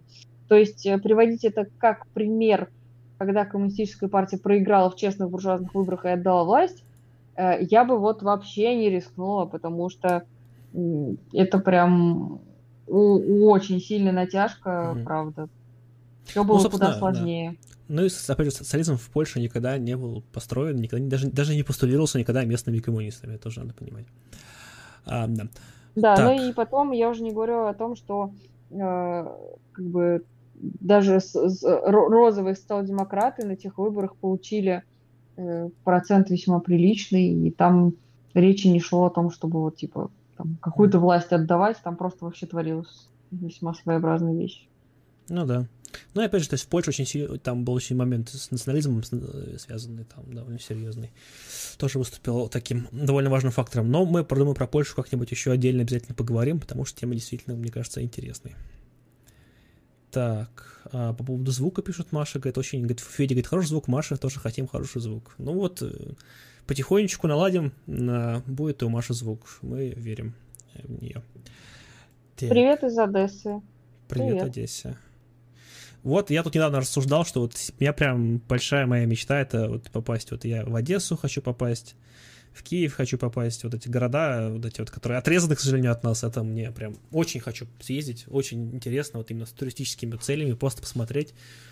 О, прям давно вот, облизываюсь, но, к сожалению, текущая политическая обстановка не позволяет это сделать. Вот, а такой там Харьков съездить, во Львов, я был прям с большим удовольствием. Так, а, так, так, так, так, так. Да, что-то вопросиков нету. Давайте какие-нибудь вопросики и будем закругляться, если их не будет. Да, и будем заканчивать, если да, если что. А то как бы... Какой стрим упал? Ничего, какой стрим не падал, не надо тут пугать меня. Мелкий буржуа тоже трудящийся, но тут надо тоже как бы понимать разницу, да, что, что такое трудящийся. Я не вижу, пишет Стробус, принципиальной разницы между коммунистами и ядром. И у вас и у них классовая мораль, но они более зубастые, поэтому выигрывают. А, принципиальной разницы не видит между коммунистами, в смысле КПРФ или ядром, или вообще коммунистами ядром. То есть, э, я правильно ли понимаю логику э, господина Стробуса? Она заключается в том, что значит, э, у Единой России классовая мораль, что они за буржуазию, коммунисты за пролетариат, и типа так поэтому разница. никакой разницы нет. Ну, но они молодцы, потому что они более зубастые, типа владеющие средствами производства, и поэтому они выигрывают. Если я правильно понимаю, то это как бы, ну, можно тогда честно сказать, например, вот, предположим, э, правильно ли я поняла вашу мысль, что вы думаете, что, типа, э, выживает сильнейший, да, а как бы буржуазия сильнее, поэтому все правильно, пусть она будет у власти и эксплуатирует трудовой народ, а вам, типа, по барабану, потому что, как бы, ну, типа, что те, что те, вот. mm Ну, если это так, то а, или вы буржуй, ну я шучу, вот, но или вы очень богатый человек, у которого нет проблем, тогда странно, что вы теряете время, смотря наш стрим, вот, или, или вы просто, видимо, не видите логики или выхода из сложившейся ситуации, потому что если вы простой рабочий и так думаете, то это какая-то вот прям крайняя степень депрессии или, ну, или как-то очень грустно. из Украины спокойно приехал в Крым. Нет, из Украины как раз-таки в Крым приехать э, проще, чем из России в Украину. С этим проблемки бывают, к сожалению. Вот. Потому что, ну, опять же, насколько я знаю, в России все-таки попроще относятся к украинцам, чем в Украине к россиянам. Но это, насколько, опять же, я знаю. Я могу ошибаться. Что такое РРП? А. РРП сегодня вопрос. Э, РРП сегодня это организация очень юной молодежи, ставшая одним из подконтрольных КПРФ организаций, если коротко. А, вопрос про стрим по истории партии был? А... Не был. Не, ну, можно, знаешь, сказать так, что не, на самом деле, первый мой ответ, то, что стрим по истории партии обязательно будет, потому что, ну, материал есть, там просто надо собраться, подготовиться, найти время. Вот. Но второй мой ответ, что сначала мы вот должны э, увидеть с нашим замечательным товарищем, который очень часто улетает, вот, а только после этого будет стрим по истории партии. Вот. Согласен со мной, Федор? Мне кажется, это отличный план. Я его категорически поддерживаю.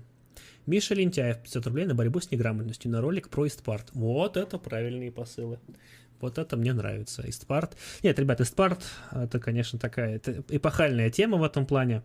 Но я думаю, что у нас сейчас некоторые ресурсы, скажем так, появились. То есть у меня появилось некоторое видение, как это можно сделать. Вот, скажем так, появились некоторые люди даже, я больше всего скажу, но это пока я не анонсирую, это мы потом обсудим. Так что все будет, все будет. Богатый буржуй 100 рублей на микрофон Маши. Ну, за 100 рублей она купит, конечно, только, не знаю, чупа-чупс купит себе вместо микрофона и будет с ним сидеть. Ставь лайк, если хочешь, чтобы Маша сидела с чупа-чупсом на стриме. Так, э, Украина это новая Болгария, вся молодежь уезжает на Запад, а Запад хапанет все черноземы. Но на Запад, а... не знаю, в Польшу едут, да, к сожалению. Аляски, меня хотят привлечь, стоит сходить к ним поработать с РРП. Слушайте, мы как бы советуем прийти и в союз марксистов поработать. Вот.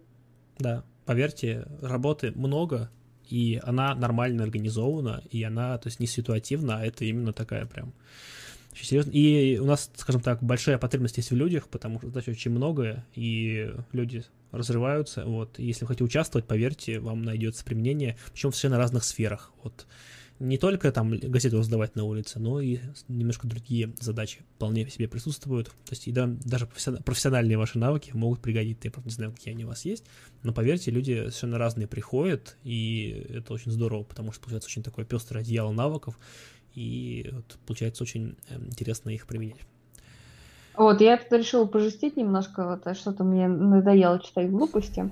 Uh-huh. Стробус, вы не хотите отдавать власть на честных выборах? Ленин начал с того, что закрыл оппозиционную прессу. Вы тоже закроете оппозиционные каналы, когда придете к власти. Ну, вот. А, тут я вспомнила этих наших любимых товарищей, которым деньги выделяют на донаты, чтобы они спрашивали, что вы будете делать, когда придете к власти. А теперь даже я смотрю, и на донаты им перестали выделять, ай-яй-яй, очень нехорошо. Но э, в таком случае могу сказать, что значит, когда коммунисты придут к власти, первое, что они сделают, это придут к вашей маме и вашему папе и запретят вам писать глупые вопросы. Вопрос, я только хотел сказать. Неплохо, неплохо. Вот. Ну вот. А если серьезно, у меня тут книжка есть такая, опять же, Маша, Маша хорошо знакомая. Вот замечательная книжка, вот, вам ее не дам, потому что это моя книжка, я и сам себе выторговал с трудом большим, вот, и как раз-таки там очень интересно описано, в том числе там описана полемика э, Ленина с Розой, вот, э, и это хороший, на самом деле, вопрос о том, насколько эта политика применима, и надо понимать, что, ну, есть, конечно, коммунисты, которые хотят повторить опыт СССР, но это такие, в основном, люди, ну, в основном, скорее, таких вот красно красно-коричневых таких взглядов, а такие, кто вот именно сейчас приходят, в основном все-таки к СССР все больше относятся именно критически, то есть, э, понимая э, заслуги и силу, сильную часть СССР, конечно же, э, стараются ошибок не повторять, и все-таки, наверное, вот эта политическая закрытость, она была слабостью СССР, она была исторически обусловлена, и тогда, наверное, это было во многом правильным решением, по-другому было просто нельзя. Но на сегодняшнем этапе поступать таким образом, это, ну, как минимум, нерационально и неправильно. Маша, знаете ли, 2 евро на чупа-чупс. Да, Скорпион, спасибо. Так, что у нас сегодня как-то... Сегодня, сегодня, кстати, очень много у нас спама на странице почему-то. Очень Прям... много, я уже устала банить. Вот. Так, бросим все деньги на создание атомных самоходных гулагов. В прошлом людей отправляли в гулаг до перевеки, надо, чтобы в тренде и отправлять гулаг в каждый дом. Вот это да, да. Такое. Um, так. Кстати, ладно, не буду, не буду вам спойлерить комикс про Сталина, это там слишком смешные штуки есть, мы потом когда-нибудь э, на него обзор сделаем. Мне кажется, тема иссякла, она потихоньку заканчивает, потому что, судя по последним вопросам в чате, Ох, там уже какое-то безумие начинается. Закинули еще 20 долларов на Чупа-Чуп. Слушай, Чупа-Чуп всех вдохновил прям нам, прям люди прямо вдохновились им. Очень мило, спасибо. Спасибо большое, спасибо. Придется Маш в следующем стриме сидеть с Чупа-Чупсом, похоже. Так, Александр пишет нам, в 2010 году я был охранителем, галимым охранителем, а супруга мне еще тогда сказала, выборы это такая чушь, что в свое время данный балаган время тратить не стоит.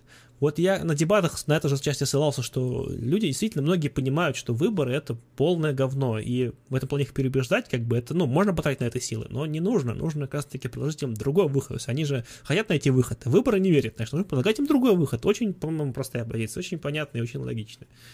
И я в этом плане за это и выступаю. Так. Нет бы на Истпарт закидывали. А, все равно все пойдет на Истпарт. Конечно, ребят, куда же еще? Куда же? Так. У вас все в одно, в одно систему идет. Ну что, Самый дорогой чупа-чупс на свете. Ну, найдем большой чупа-чупс вот такой, чтобы был.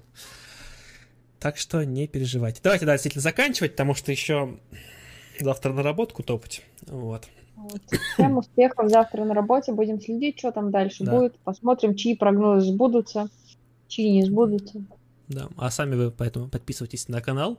Вот, потому что у нас еще будет много ясных материалов, будут эфиры, будут ролики, у нас на подходе даже кое-что валяется. Так что э, не забывайте, да, э, там лайки ставить, поддерживать канал и приходите в описание ссылочка, если на телеграм-канал Союза марксистов, обязательно на него подпишитесь, потому что там говорят правду. Пока. Всем спасибо, что были с нами. Да. Всем пока.